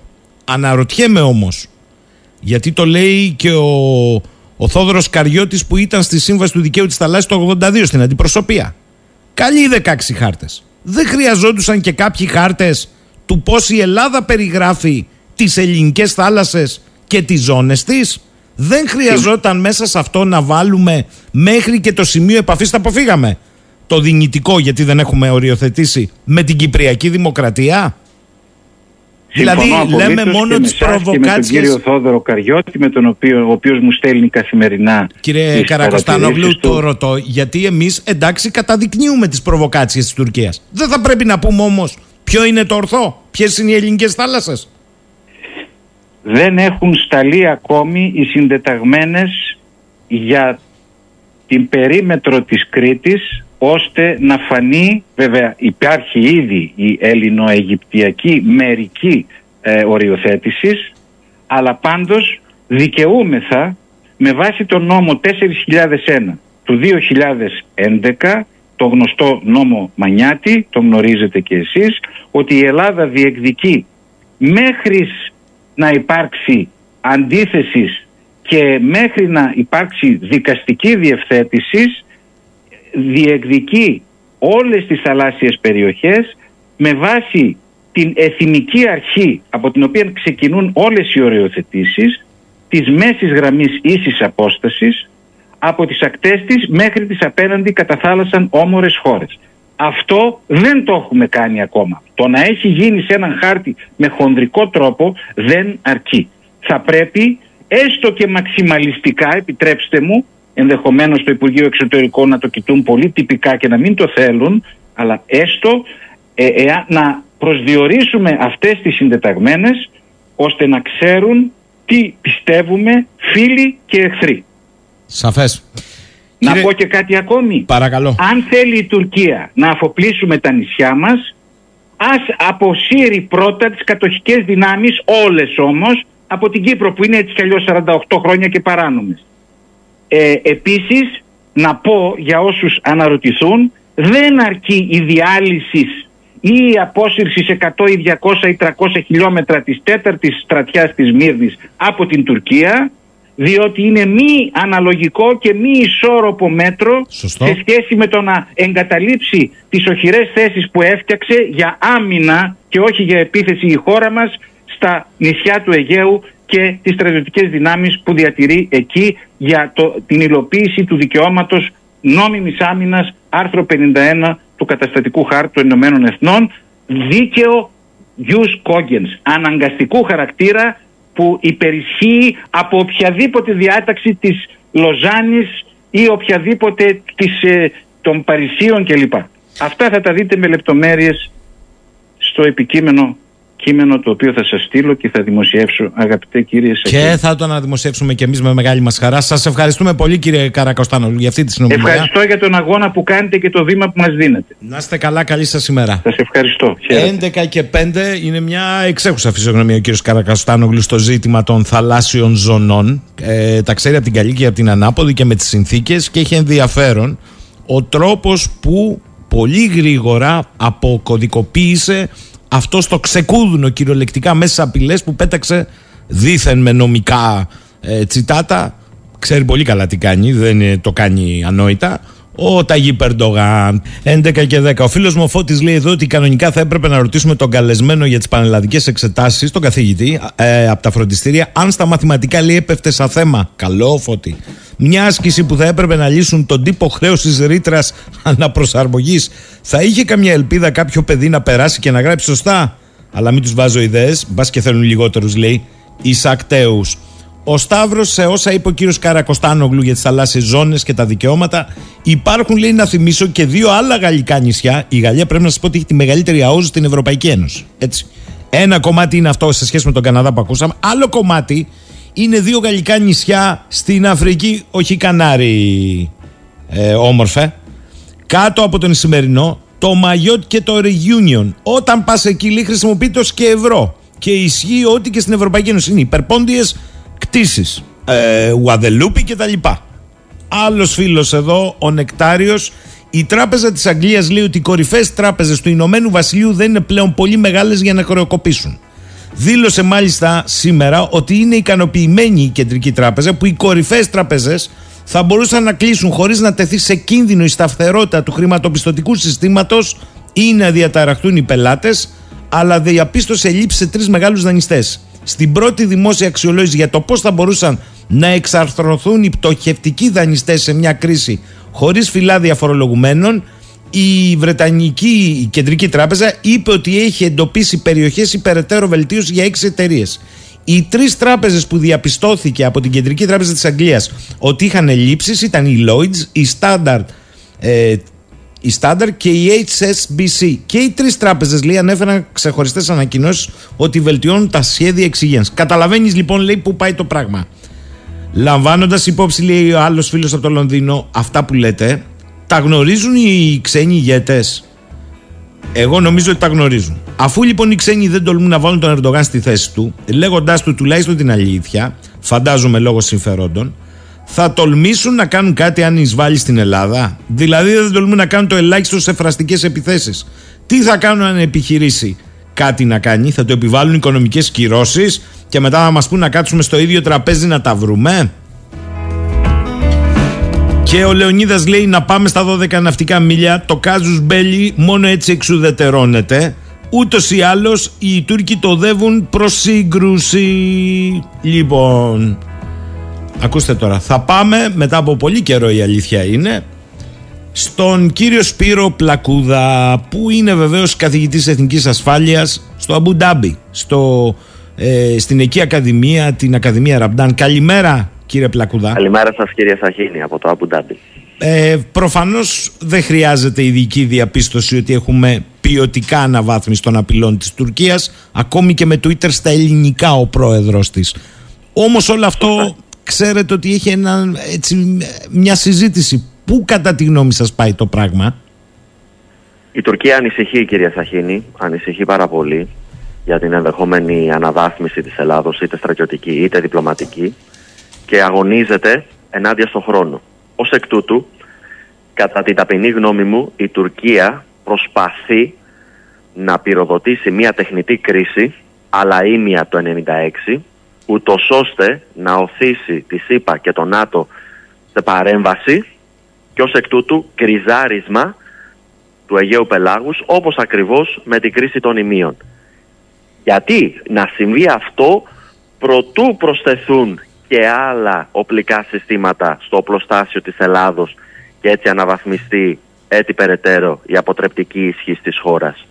Το γνωρίζει αυτό ο κύριος Ερντογάν και ως εκ τούτου αγωνίζεται ενάντια στο χρόνο για να δημιουργήσει αυτή την τεχνητή κρίση. Άρα, κατά τη γνώμη σας, είναι αποφασισμένος να σέρει τα πράγματα προς τα εκεί.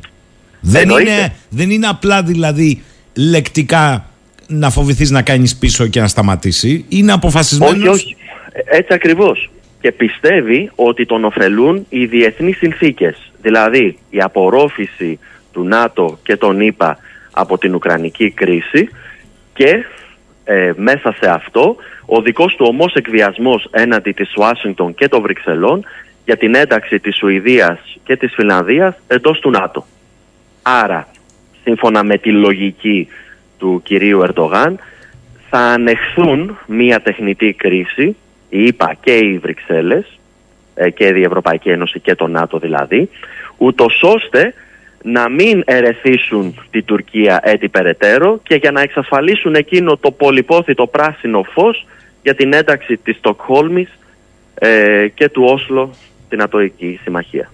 Άρα αν είναι έτσι, τι πρέπει η, κατά τη γνώμη σας να πράξουμε εμείς; Δηλαδή αν από τη μία ο ίδιος έχει επιλέξει την τροχιά σύγκρουσης, γιατί από ό,τι μου αναπτύσσετε εδώ κύριε Πλακούδα μου, αντιλαμβάνομαι ότι για σας το ερώτημα δεν είναι αν πάει σε σύγκρουση, αλλά πότε και με ποιο τρόπο θα την εκδηλώσει. Έτσι ακριβώς. Μάλιστα. Άρα εμείς τι πρέπει κατά τη γνώμη σας να πράξουμε; Και να πω και κάτι. Επειδή Παρακαλώ. ακούω πολλούς και με ενδιαφέρει να ακούσω την άποψή σας και μετά από καιρό. Από τη μία η Τουρκία είναι απομονωμένη. Από την άλλη η Τουρκία καταραίει. Από τη αφετρή του ότι δεν είναι απομονωμένη και παίζει τον επιτίδιο ουδέτερο. Εγώ έχω α- αντιληφθεί ότι σε αυτή τη νέα γεωπολιτική πραγματικότητα μετά την Ουκρανία οι σχέσεις έχουν επιδεινωθεί έχουν πάρει περισσότερο απειλητικές διαστάσεις. Κατά τη γνώμη μου, έχει αναβαθμίσει απειλές της εναντιμών. Δεν είναι λεκτικό παιχνίδι, ούτε μόνο για εσωτερική κατανάλωση και μόνο για τις εκλογές. Είναι και γι' αυτό, και αν θέλετε, αυτό το κάνει και χειρότερο αν είναι και γι' αυτό. Θεωρώ Έτσι όμως ακριβώς. ότι η Τουρκία αυτή την περίοδο προσπαθεί να εκμεταλλευτεί για τα συμφέροντά της. Είτε Ερντογάν είτε αντιπολίτευση, πακέτο πάνε για μένα, στο έπακρο τις δυνατότητες που τη εξασφαλίζει η γεωγραφική της θέση, η διπλωματία της που θέλει να την εμφανίζει πολυδιάστατη, οι τυπικές και άτυπες συμμαχίες που έχει καταφέρει να κάνει εδώ και χρόνια. Αυτά δεν πρέπει να τα πούμε στον κόσμο. Και μέχρι σήμερα οι εξελίξεις φαίνεται να τις δικαιώνουν ασχέτως αν είναι σε βάρος μας. Θέλω να πω και με τους συμμάχους όπως είπατε που τις ε, κρατάνε την πόρτα ανοιχτή να μην τη χάσουν και με τη Ρωσία καλά και με άλλες δυνάμεις καλά και στη Συρία ετοιμάζεται να μπουκάρει, το λέει δεν το κρύβει και μας απειλεί. Άρα είναι θέμα δυναμίας ή είναι θέμα στρατηγικά εκμετάλλευσης της συγκυρίας από την πλευρά τους; Ε, πιστεύω, ε, κυρία Σαχύρη, πως οφείλεται σε δύο αλληλεύθετους παράγοντες. Ο πρώτος, ε, η Ουκρανική κρίση και ως εκ τούτου ε, οι ενδεχόμενες ευκαιρίες σύμφωνα με το καθεστώς Ερντογάν ε, για την εκμετάλλευσή τους στο έπακρον είτε στη διαμάχη του Αιγαίου ε, είτε στη Συρία. Ε, και δεύτερον ε, ο, το ίδιο το άγχος ε, του Προέδρου Ερντογάν όχι μόνο για την εξασφάλιση μιας τρίτης θητείας ε, στην Προεδρία της Τουρκίας κατά παράβαση ε, του νέου ε, συντάγματος της χώρας μετά το 2016 αλλά και το ίδιο το άγχος του λόγω της μεσιανικής ψυχολογίας του για την αναβάθμιση της Τουρκίας πέραν των ορίων ή εντός των ορίων του Μισά Ιμιλίκ, του εθνικού όρκου του Μουσταφά Κεμάλ, ε, ως όχι απλά διάδοχος του Γκαζί Κεμάλ, αλλά ακόμα καλύτερος του Μουσταφά Κεμάλ και άρα με, ακόμα μεγαλύτερη κληρονομιά για τις επόμενες γενναίες από αυτή του Μουσταφά Κεμάλ. Γι' αυτό το λόγο εμείς πρέπει να προσέχουμε. Και τι θα πρότεινα εγώ. Ναι, ναι.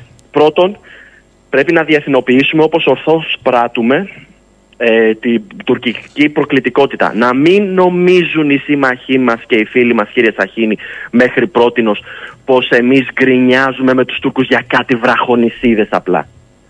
Πρωτδεύτερον, ε, εθνική συσπήρωση και ομοψυχία και χαίρομαι πάρα πολύ που συμβαίνει αυτό και ομολογώ πως χάρηκα μάλιστα και από το tweet του ηγέτη της αξιωματικής αντιπολίτευσης στα τουρκικά έτσι κατά την παραβολή του tweet στα ελληνικά του Προέδρου της Ε, Τουρκίας. απάντησε ο κύριος Τσίπρας στα τουρκικά, έχετε δίκιο. Έτσι ακριβώς. Σωστή παρατήρηση Ε, αυτή. Ναι. Και η δήλωσή του στα αγγλικά από νησί των Δωδεκανήσων το οποίο υποτίθεται πως θα έπρεπε να ήταν αποστρατικοποιημένο και το tweet του στα αγγλικά δηλώνει για μια φορά, για ακόμη μια φορά ότι όπως και στις κρίσεις του παρελθόντος το 96, το 87 θα υπάρχει μια εθνική ομοψυχία και ε, συσπήρωση.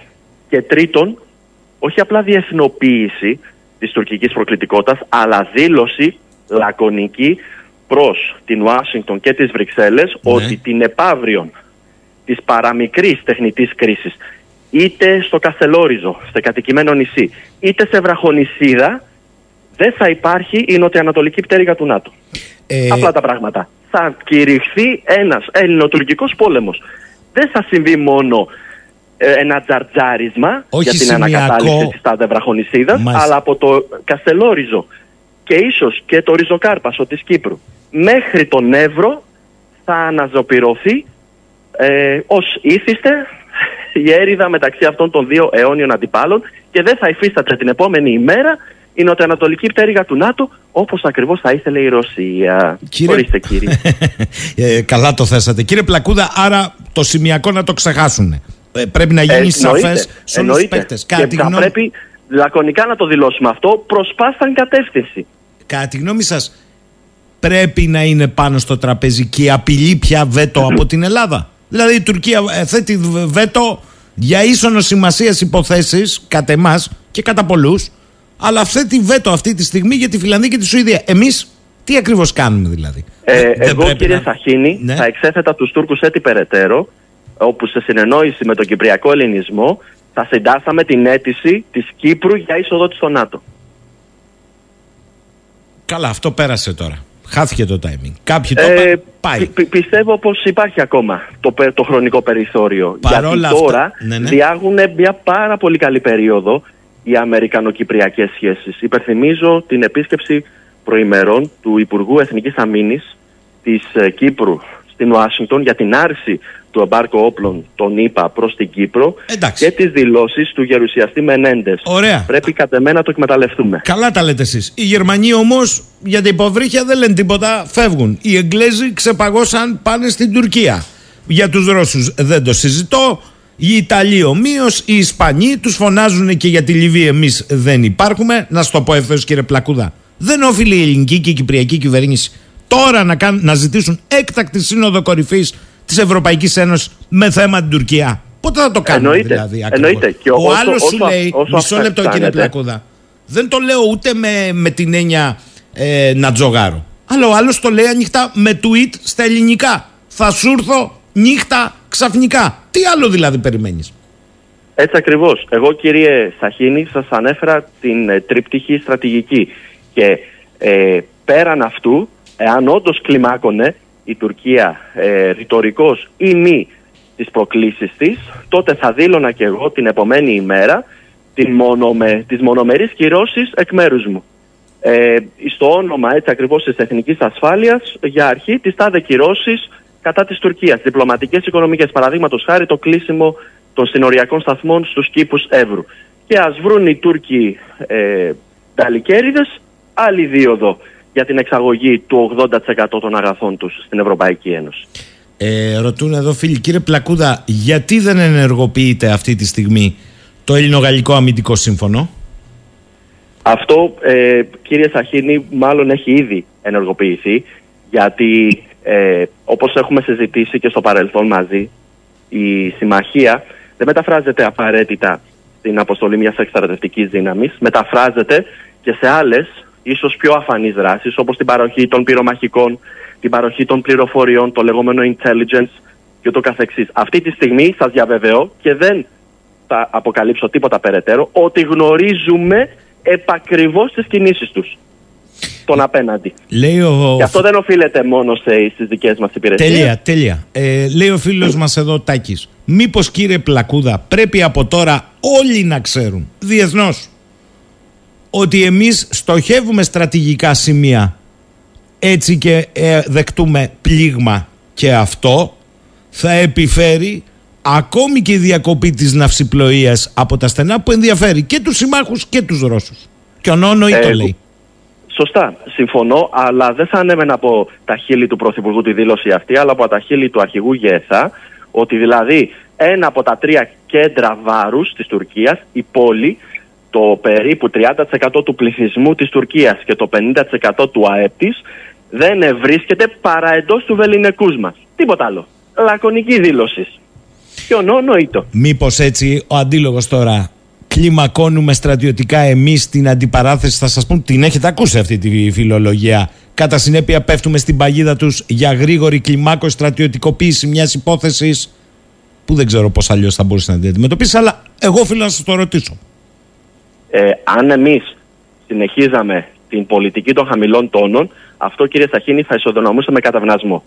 Και η Τουρκία θα κλιμάκωνε περαιτέρω τις διεκδικήσεις της. Οφείλουμε, όχι μόνο λόγω της τιμής του έθνους μας και της πατρίδα μας, οφείλουμε επειδή ακριβώς γνωρίζουμε πού μας οδήγησε ο κατευνασμός τι παραμονές του Δευτέρου Παγκοσμίου Πολέμου, όχι απλά να αρνηθούμε αυτές τις ε, εντελώς παράλογες τουρκικές αξιώσεις και διεκδικήσεις, αλλά με ψυχραιμία και σύνεση να ανταπαντήσουμε σε αυτές και όπως ακριβώς ανέφερα προλίγου να τις διεθνοποιήσουμε ότι ορίστε κύριοι ο, ο Νταΐς της γειτονιάς, ο Τραμπούκος, τον οποίο εσείς κατευνάζατε και κατευνάζετε, ορίστε τα αποτελέσματα. Αλλά εμείς δεν είμαστε Συρία, δεν είμαστε εμείς Κούρδοι αντάρτες. Εμείς θα κοντίνουμε τον κύριο Ερντογάν και τη γαλάζια πατρίδα του. Αλλά ξεχάστε την επόμενη μέρα, ΝΑΤΟ νοτιοανατολική πτέρυγα του ΝΑΤΟ. Με Όπως ό,τι- ακριβώς ονειρεύεται ο κύριος Πούτιν. Ε, κύριε Πλακούδα, ε, από την άλλη υπάρχει και μία άλλη φιλολογία, την οποία επίσης έχετε ακούσει. Μήπως αυτή η επιτάχυση, πέρα από τα στρατηγικά φέλο και βάθος της Τουρκίας διαχρονικά, διότι και εσείς έχετε δει ότι η αντιπολίτευση δεν είναι καλύτερη. Έτσι ακριβώς. Μάλιστα, πλειοδοτούν. Μήπως όμως αυτή η όξυνση με έναν τρόπο είναι μοχλευμένη, είναι τεχνητή, εν ώψη των εκλογών ένθεν κακήθεν, ούτως ώστε να φτάσουμε σε ένα οριακό σημείο. Οφείλω να το ρωτήσω, το λέει πολλοί κόσμος. Και θέλω μια απάντηση από τη Ναι, δική ναι, σας- βεβαίως. Κατά τη δική Ε, σας εκτίμηση, δεν το ξέρετε, αλλά κατά τη δική Κύριε- σας. Κύριε Ακούστε Σαχίνη, το κακά τα ολοκληρωμένο. ψέματα, η όξυνση της αντιπαράθεσης ωφελεί ε, εμέσως πλην σαφώ και τα δύο κυβερνώτα κόμματα. Και Ρωτώ δηλαδή, λοιπόν, για ο κόσμος στην φανταστείτε, Ελλάδα δεν ε, συζητά για την ακρίβεια, Μάλιστα. αλλά και ο κόσμος στην Τουρκία δεν συζητά για την κατάρρευση της τουρκικής λίρας, την έκρηξη του πληθωρισμού ε, ή ε, το ε, πορτοκαλί, αν όχι κόκκινο φως ε, της ε, Ρωσίας σε μια ε, ακόμη επιχείρηση της Τουρκίας, την τέταρτη κατά σειρά στη Συρία. Άρα δηλαδή ε, ωφελεί σαν αντιπερισπασμός αυτή η όξυνση των τόνων και τα δύο κόμματα. Αλλά ε, κύριε Σαχίνη. Ναι, για φανταστείτε να πάμε σε ένα σκηνικό, α, ο κορύφος της έντασης αυτής που η απόλυξη θα είναι. Παιδιά, τι θέλετε να κάνουμε πολεμό. Καθίσουμε κάτω να τα συζητήσουμε. Για τις θαλάσσιες ζώνες και την επίρρεια στο Καστελόριζο, για παράδειγμα. Βρε, αδερφέ. Ε, δε- Ε, μα η Τουρκία διεκδικεί. Ε, δεν διεκδικεί απλά πλέον να ναι, αλλά συζητήσουμε δεν είναι θέμα για τι την κάνει η επίρρεια του Τουρκία. Είναι Καστελόριζου. θέμα πώς θα εμφανίσει. Να σου το πω ευθέως. Δεν, πα, δεν πας στο θέμα σε σύνοδο κορυφής στην Ευρωπαϊκή Ένωση. Ωραία. Δεν ζητάς τώρα, εδώ και τώρα, κυρώσεις ή έστω μια συζήτηση στο ΝΑΤΟ. Ωραία. Δεν ζητάς την ενεργοποίηση της ρήτρας αμοιβαίας συνδρομή συνθήκης Λισαβόνας. Με συγχωρείτε, ο άλλος απειλεί εμψυχρό. Δεν κάνει μόνο υπερπτήσεις. Το λέει Έλληνα, τα λέω σοβαρά, μαζέψου γιατί έρχομαι. Ε, τι άλλο θέλει δηλαδή η συμμαχική, ευρωπαϊκή, διεθνής, νατοική κοινότητα για να το καταλάβω κι εγώ. Διότι άμα αρχίσει το μπαμ και μπουμ που κανείς δεν το εύχεται, φέξε μου και γλίστρισα εκ των υστέρων, τα ξέρουμε. Θα καταδικάζουν και παιδιά καθίστε σε ένα τραπέζι να συνεννοηθείτε. Αν δεν είναι αυτό το θέμα. Ε, συμφωνώ απολύτως πως εμείς δεν θα πρέπει να ε, συζητάμε μόνο ρητορικά με διαβήματα και ούτω καθεξής. Υπάρχει μια σκάλα κλιμάκωσης, κύριε Σαχίνη. Ακόμα ε, βρισκόμαστε στην αρχή, ούτε καν στη μέση της σκάλας της ε, κλιμάκωσης.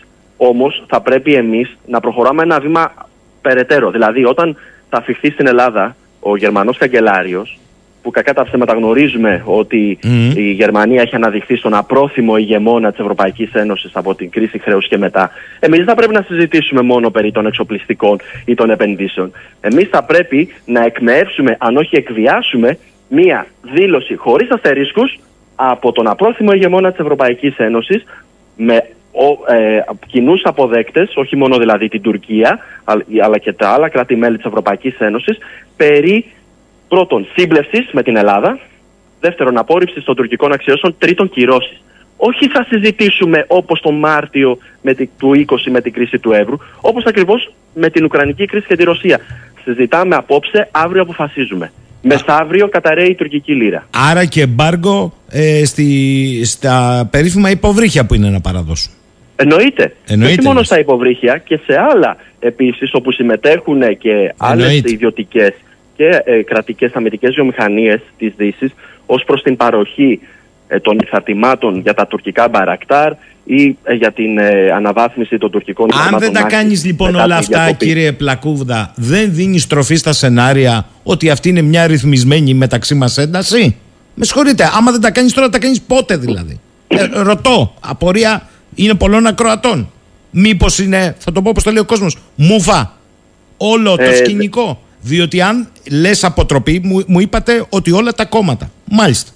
Και ε, να το πω και το Πασόκ έκανε δήλωση εμπάργκο τώρα από όλα τα. Σωστή η πρόταση. Από όλες τις χώρες μέλη της Ευρωπαϊκής Ένωσης στην πόλη όπλων, συμπεριλαμβανομένης και της Γερμανίας, στην Τουρκία. Πολύ σωστή πρόβλη- ε, πρόταση. Και ομόφωνη καταδίκη. Όλα τα κόμματα λοιπόν, είπατε εσείς σωστά, σε πνεύμα εθνικής ενότητας. Για αποτροπή. Το ερώτημα το δικό μου είναι, την εννοούν; Γιατί μέχρι προχθές όλοι σφυρίζαν κλέφτικα και μιλάγαν για κατευνασμό. Τώρα που ξύπνησαν έστω και αργά όλοι, Άντε να εξαιρέσω πλήνλα και δαιμονιών, το κουκουέ τα έλεγε. Θέλω να είμαι δίκαιο με όλου.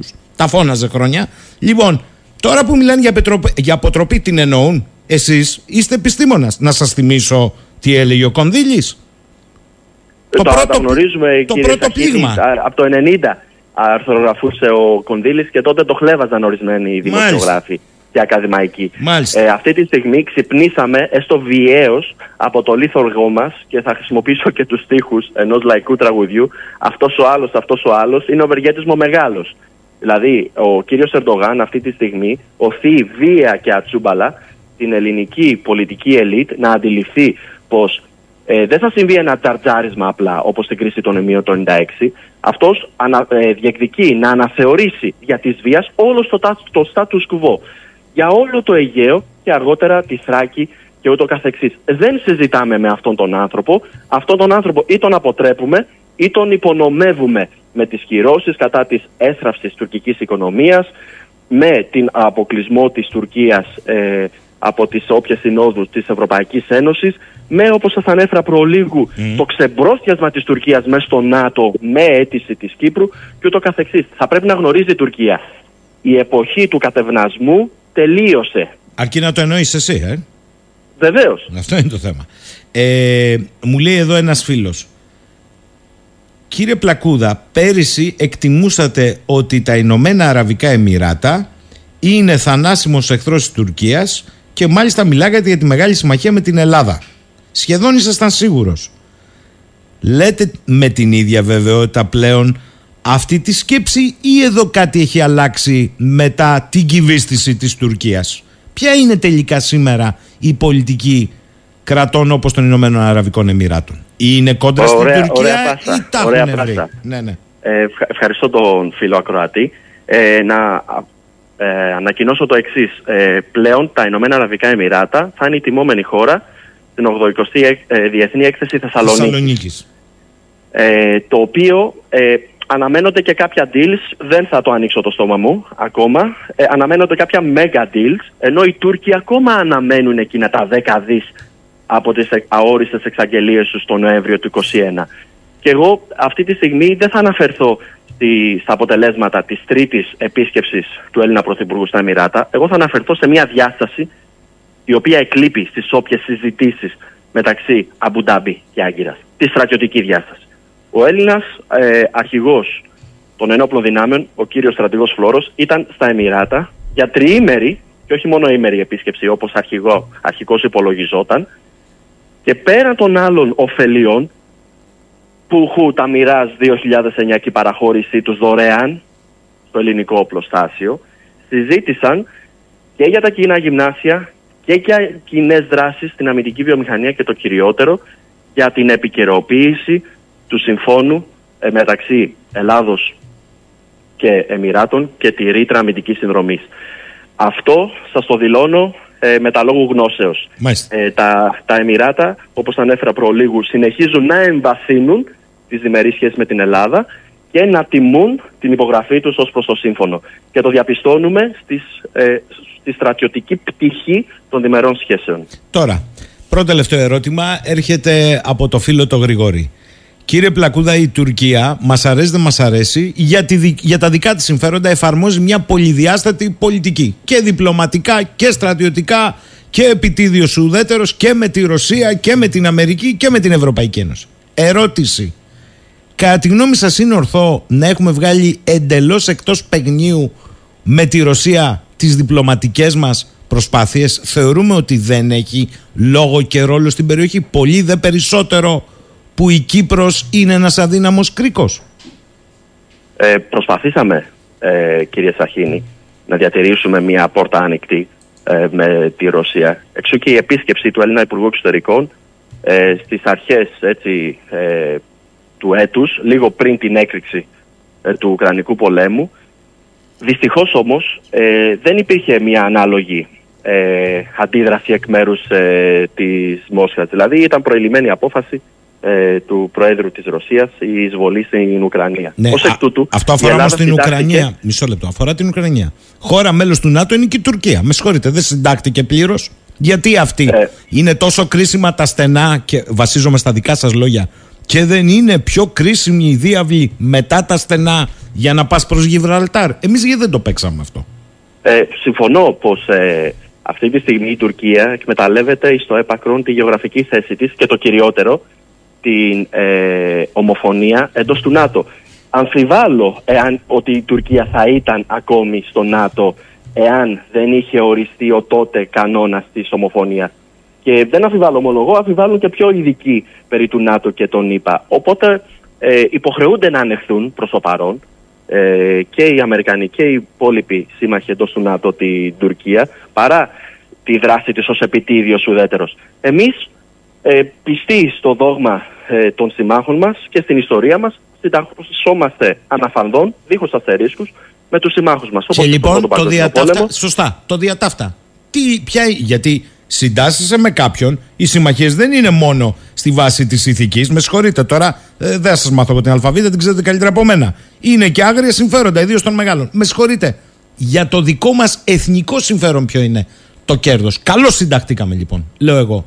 Με αντίτιμο τι, να μας λένε περίμενε για να μην χαθεί ο άλλος για τη Δύση και άφερη με Φέντιμ. Πού θα πάει αυτό; Και να σ' απειλεί αυτή τη Συμφωνώ. στιγμή; Συμφωνώ περί πολυδιάστατης εξωτερικής πολιτικής. Γι' αυτό και η Ελλάδα όχι απλά διατηρεί έναν ανοιχτό διάβλο επικοινωνίας, αλλά εμβαθύνει και τις διμερείς σχέσεις με κράτη τα οποία προς το παρόν ε, έχουν ε, κρυώσει ως προς τη ΣΥΠΑ. Αναφέρομαι φυσικά στο Ισραήλ, αναφέρομαι στα Ηνωμένα Αραβικά Εμμυράτα και πρωτίστως στην Αίγυπτο ή και τη Σαουδική Αραβία. Τα κράτη αυτά ήταν πιστοί φίλοι και σύμμαχοι των ΗΠΑ. Πλέον όχι. Αυτό όμως δεν σημαίνει ότι η Ελλάδα δεν, όχι απλά συνεργάζεται, αλλά συμμαχεί παρά τον όποιο εκνευρισμό των Αμερικανών και το γνωρίζουμε σε πολύ μεγάλο βαθμό τον εκνευρισμό των Αμερικανών επί διοικήσεως Biden για τους Σαουδάραβες, για τους Εμμυρατιανούς, για τους Ισραηλινούς και ούτω καθεξής. Εμείς όμως υπηρετούμε το εθνικό συμφέρον γιατί πρέπει να αναχαιτήσουμε την Τουρκία. Άρα εμβαθύνουμε με τους Ισραηλινούς, με τους Σαουδάραβες και τους Αιγύπτιους, παρόλο που αυτοί δεν καταδικάζουν τη ρωσική εισβολή στην Ουκρανία, διατηρούν ένα προνομιακό δεσμό με τη Ρωσία και συζητούν αορίστως περί της εξομάλυνσης των σχέσεων με τη διοίκηση Biden. Εμείς πρέπει να διατηρούμε μια πολυδιάστατη εξωτερική πολιτική και ακόμα και με πρώην ή νυν συμμάχους των ΗΠΑ που δεν διατηρούν εξαιρετικές σχέσεις όπως το παρελθόν, εμείς θα πρέπει να υπηρετούμε το εθνικό συμφέρον και να συζητάμε και να συμμαχούμε και να συνεργαζόμαστε με αυτούς. Τελευταίο ερώτημα, κύριε Πλακούδα. Ε, η ένταση δεν είναι προς εσάς, είναι με βάση αυτά που έρχονται εδώ από μηνύματα, έτσι. Λοιπόν, Παρακαλώ. τελευταία ερώτηση είναι το άλλο πνευμόνι του ελληνισμού. Ε, γιατί ό,τι και να μου λένε εμένα, και δεν με ενδιαφέρουν και τα σχόλια που γίνονται, το άλλο πνευμόνι του ελληνισμού είναι η Κυπριακή Δημοκρατία. Δεν είναι κάτι διαφορετικό. Ε, ο, τουλάχιστον η απέναντι πλευρά με στρατηγική βάθους έχει απόλυτη επίγνωση όταν μας βάζει πακέτο. Εμείς τώρα για να, μην, για να είμαστε fair play στους συμμάχους είμαστε άλλο κράτος. Έτσι. Είμαστε άλλο κράτος για αυτά, μας πάνε πακέτο για τα άλλα. Εν πάση περιπτώσει, για την Κύπρο τι λέτε; Ε, Σας δήλωσα προλίγου, κύριε Σαχίνη, πρέπει να εκθέσουμε τους Τούρκους ανεπανόρθωτα. Πρέπει μαζί με τους Κύπριους αδελφούς μας να συντάξουμε την αίτησή τους για το ΝΑΤΟ. Και όπως ακριβώς εύστοχα δηλώσατε κι εσείς, ε, ένα έθνος υπάρχει σε δύο κράτη. Ε, Ελλάδα και Κύπρος. Άρα δεν θα πρέπει η όποια κρίση μεταξύ Ελλάδος-Τουρκίας να σημαίνει ότι δεν θα ανοίξει και το μέτωπο στην Κύπρο. Και αναφέρομαι φυσικά στο δόγμα του ενιαίου αμυντικού χώρου, το οποίο το 90 άνθησε το, στα αρχές του 2000 υποχώρησε και μετατέθηκε στις ε, καλένδες του ελληνισμού, θα πρέπει να τα αναβιώσουμε. Θα πρέπει να γνωρίζει ο Ατήλας ότι όταν θα ανοίξει το πυρ, ακόμα στη, και στην τάδε βραχονισίδα του Αιγαίου Πελάγους, αυτό θα σημάνει αυτόματα μία ανάφλεξη από το ριζοκάρπασο μέχρι τον Εύρο. Πάντως, φαντάζομαι ότι δεν συμμερίζετε την άποψη ότι η τουρκική ρητορική γίνεται γραφική. Είναι σοβαρή η τουρκική ρητορική Το- αυτή. πάρα πολύ, πα- πάρα πολύ Να τα σοβαρή και αφήσουμε αυτά υποδηλώνει σ- στην Ελλάδα περί γραφικών ε, ατακών. Δεν είναι έτσι. Σου λέει κάτι με πολύ σοβαρό τρόπο. Ανάλυσε το, όχι με φόβο. Ε, ανάλυσε το επαρκώς για να, ξέρει που πάει το, να ξέρεις που πάει το πράγμα. Έτσι δεν είναι; Έτσι ακριβώς, έτσι ακριβώς ε, κύριε Σαχίνη. Γι' αυτό και ο Μέρτσελικ χρησιμοποίησε τη φράση θα έρθουμε ε, ξαφνικά ένα βράδυ. Αυτό το έχει δηλώσει τρεις φορές ε, ο πρόεδρος Ερντογάν κατά τις τρεις προηγούμενες εισβολές στη Συρία. Άρα το δήλωσε τώρα, όχι ο ίδιος ο πρόεδρος, αλλά ένα τσιράκι του, Ναι. ακριβώς για να δηλώσει την πρόθεση της Άγκυρας για ανεξέλεγκτη κλιμάκωση. Ξέρετε από νύχτα στα νησιά, κύριε Πλακούδα, τα ελληνικά.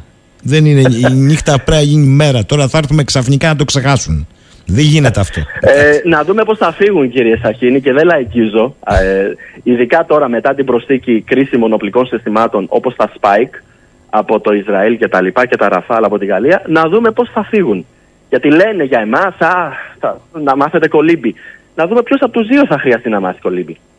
Λοιπόν, να μην Δεν χρειαστεί λαϊκίζω. κανένας. Όχι, να μην χρειαστεί κανένας. Το θέμα είναι, ε, χωρίς να διεκδικούμε και να αμφισβητούμε του άλλου, να μην διεκδικεί και να αμφισβητεί ο άλλος. Αυτό είναι το θέμα. Δεν είναι ανάγκη να κολυμπήσει κανένας. Αλλά να το ξέρει και αυτός που θέλει να κολυμπήσουμε ότι τουλάχιστον θα κάνουμε μαζί μπάνιο. Να το πω έτσι. λοιπόν, Σωστά. σας ευχαριστώ πάρα πολύ. Εγώ σας ευχαριστώ κύριε Καλή Σαχίνη σας ημέρα. για τη διεξοδική συζήτηση. Καλή Να σας είστε ημέρα καλά. και καλό Σαββατοκύριακο. 11 και 46 τελευταία στροφή για σήμερα στον 984.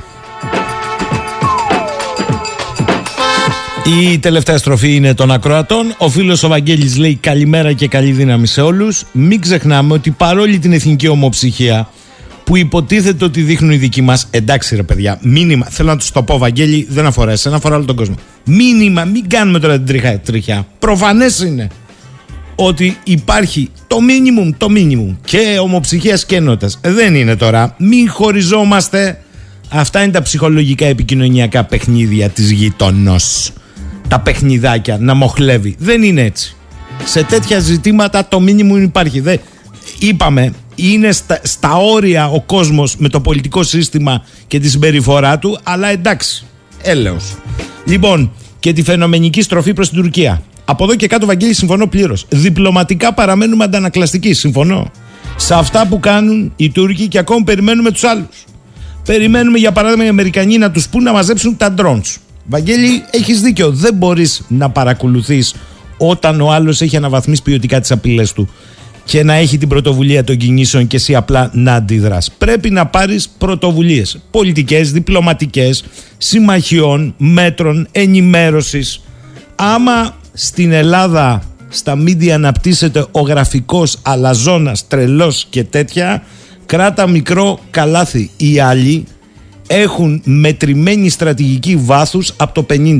Μας αρέσει, δεν μας αρέσει. Ο φίλος ο Σιμεών λέει: Ναι, αλλά προτείνουμε συνεργασία με την Τουρκία για τη μεταφορά σιτηρών από την Ουκρανία μέσω της Μαύρης Θάλασσας με τα πλοία των Ελλήνων εφοπλιστών. Όπου βρεθεί και όπου σταθεί η κυβέρνηση τους εφοπλιστές, λέει: Εντάξει, εντάξει, εντάξει, Σιμεών. Business as usual από την άλλη είναι μία παράμετρος, θέλω να το, να το πω αυτό Σιμεών, με τα καλά και τα κακά σε άλλα πεδία, το εφοπλιστικό κεφάλαιο είναι μία παράμετρος και ένας παίκτης που δεν γνωρίζεις παραμέτρους και δεν γνωρίζω παραμέτρους. Δες την κρίση με το Ιράν και αποκωδικοποίησε γιατί τελικά επιλύεται μέσω διπλωματίας πρώτα πρωτοδικίου και μετά εφετείου. Κάρμεν λέει θα βρεθεί ένας άνθρωπος να πει στου απέναντι αυτό που πατούν που το βρήκαν και όλες τις δυνάμεις που γνωρίζει ιστορία να πάρουν θέση.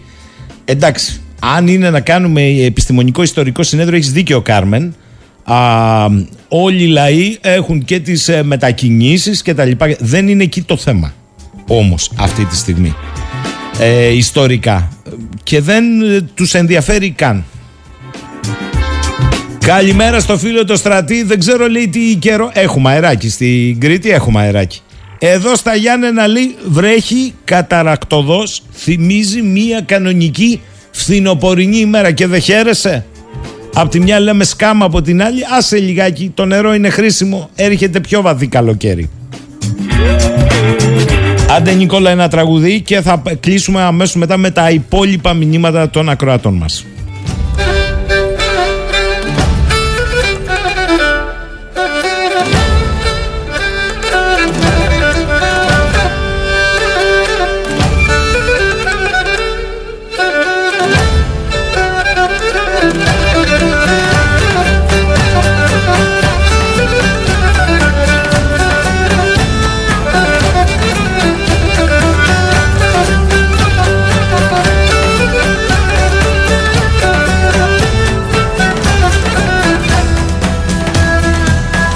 Στον ουρανό εξορισμένος Τριάντα αιώνες ξεγραμμένος.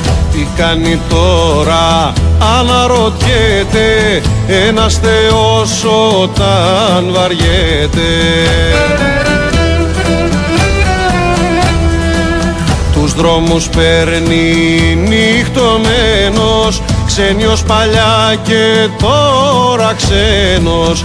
Δεν έχει κεραυνό στο χέρι Κι όλο γυρνάει στα ίδια μέρη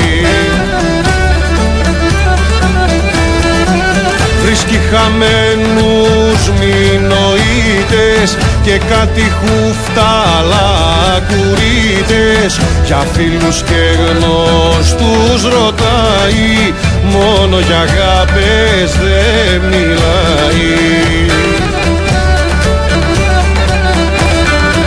Κι είναι το μόνο που τον σώνει μια δοξαριά του ψαραντώνει Κι είναι το μόνο που τον σώνει μια δοξαριά του ψαραντώνει.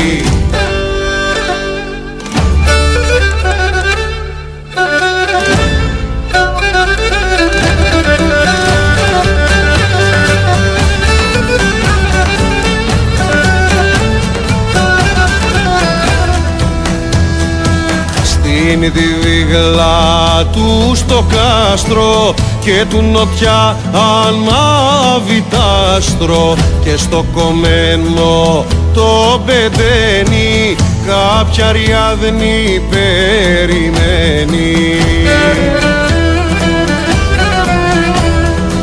Λαχτάρισε να βγει στα όρη όπου περπάτησε αγόρι Κι που περνούσε τα μικρά πάνω στη σμίδα στα μητάτα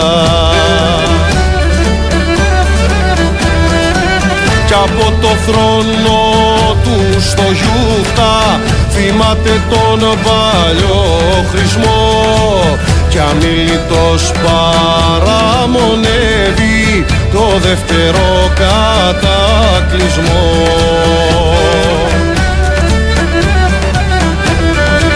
Κι είναι το μόνο που τον σώνει μια δοξαριά του ψαραντώνει Κι είναι το μόνο που τον σώνει μια δοξαριά του ψαραντώνει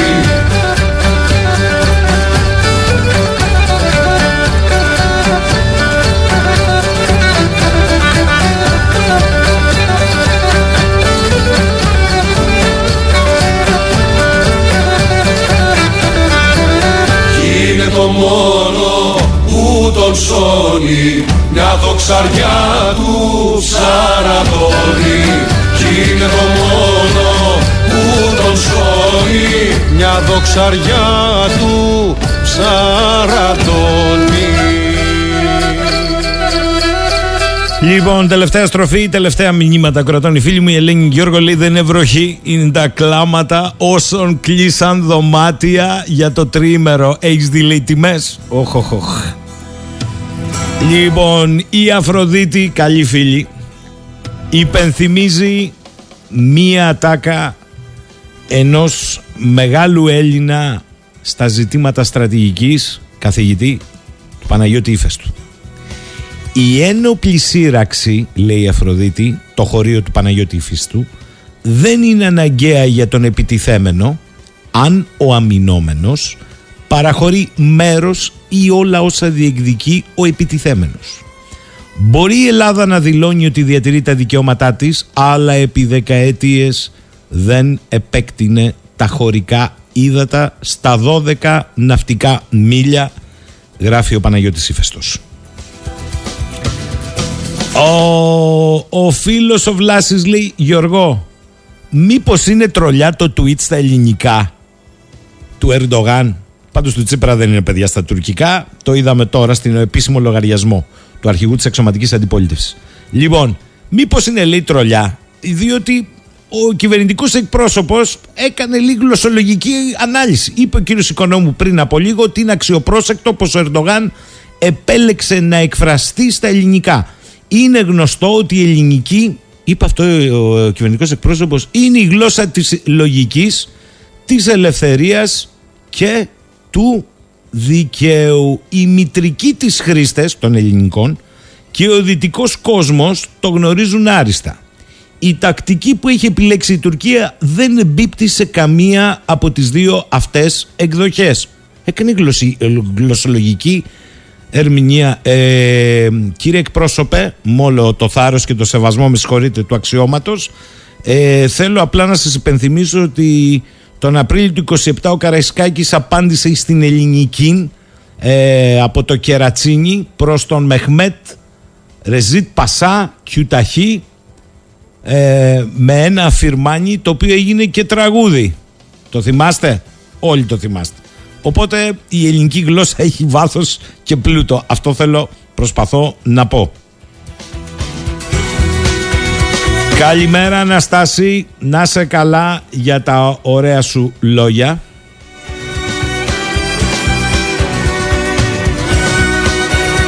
Ο Περικλής λέει η άποψή μου είναι πως όλα αποτελούν μεθόδευση για παραχώρηση κυριαρχίας μας.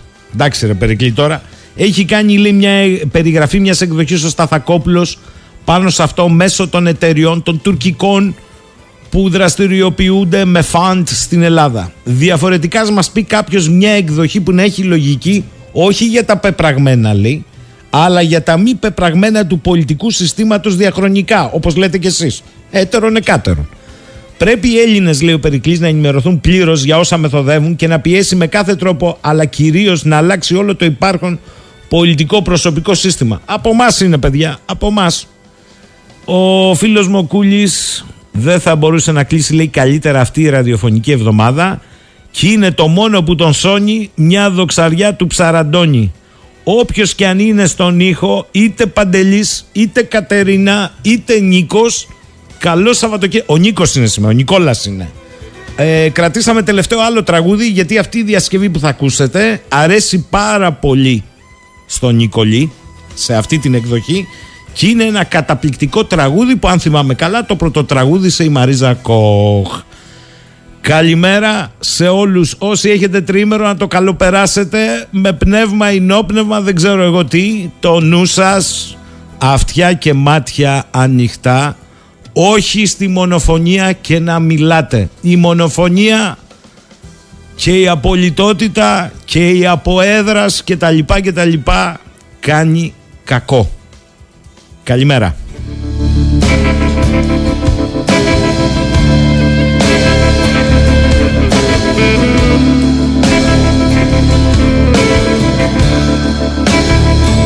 Θα μεταλάβω με νερό θαλασσινό στάλα τη στάλα σπαγμένο από το κορμί σου. Σε τάση αρχαίο πακυρένιο αλγερινό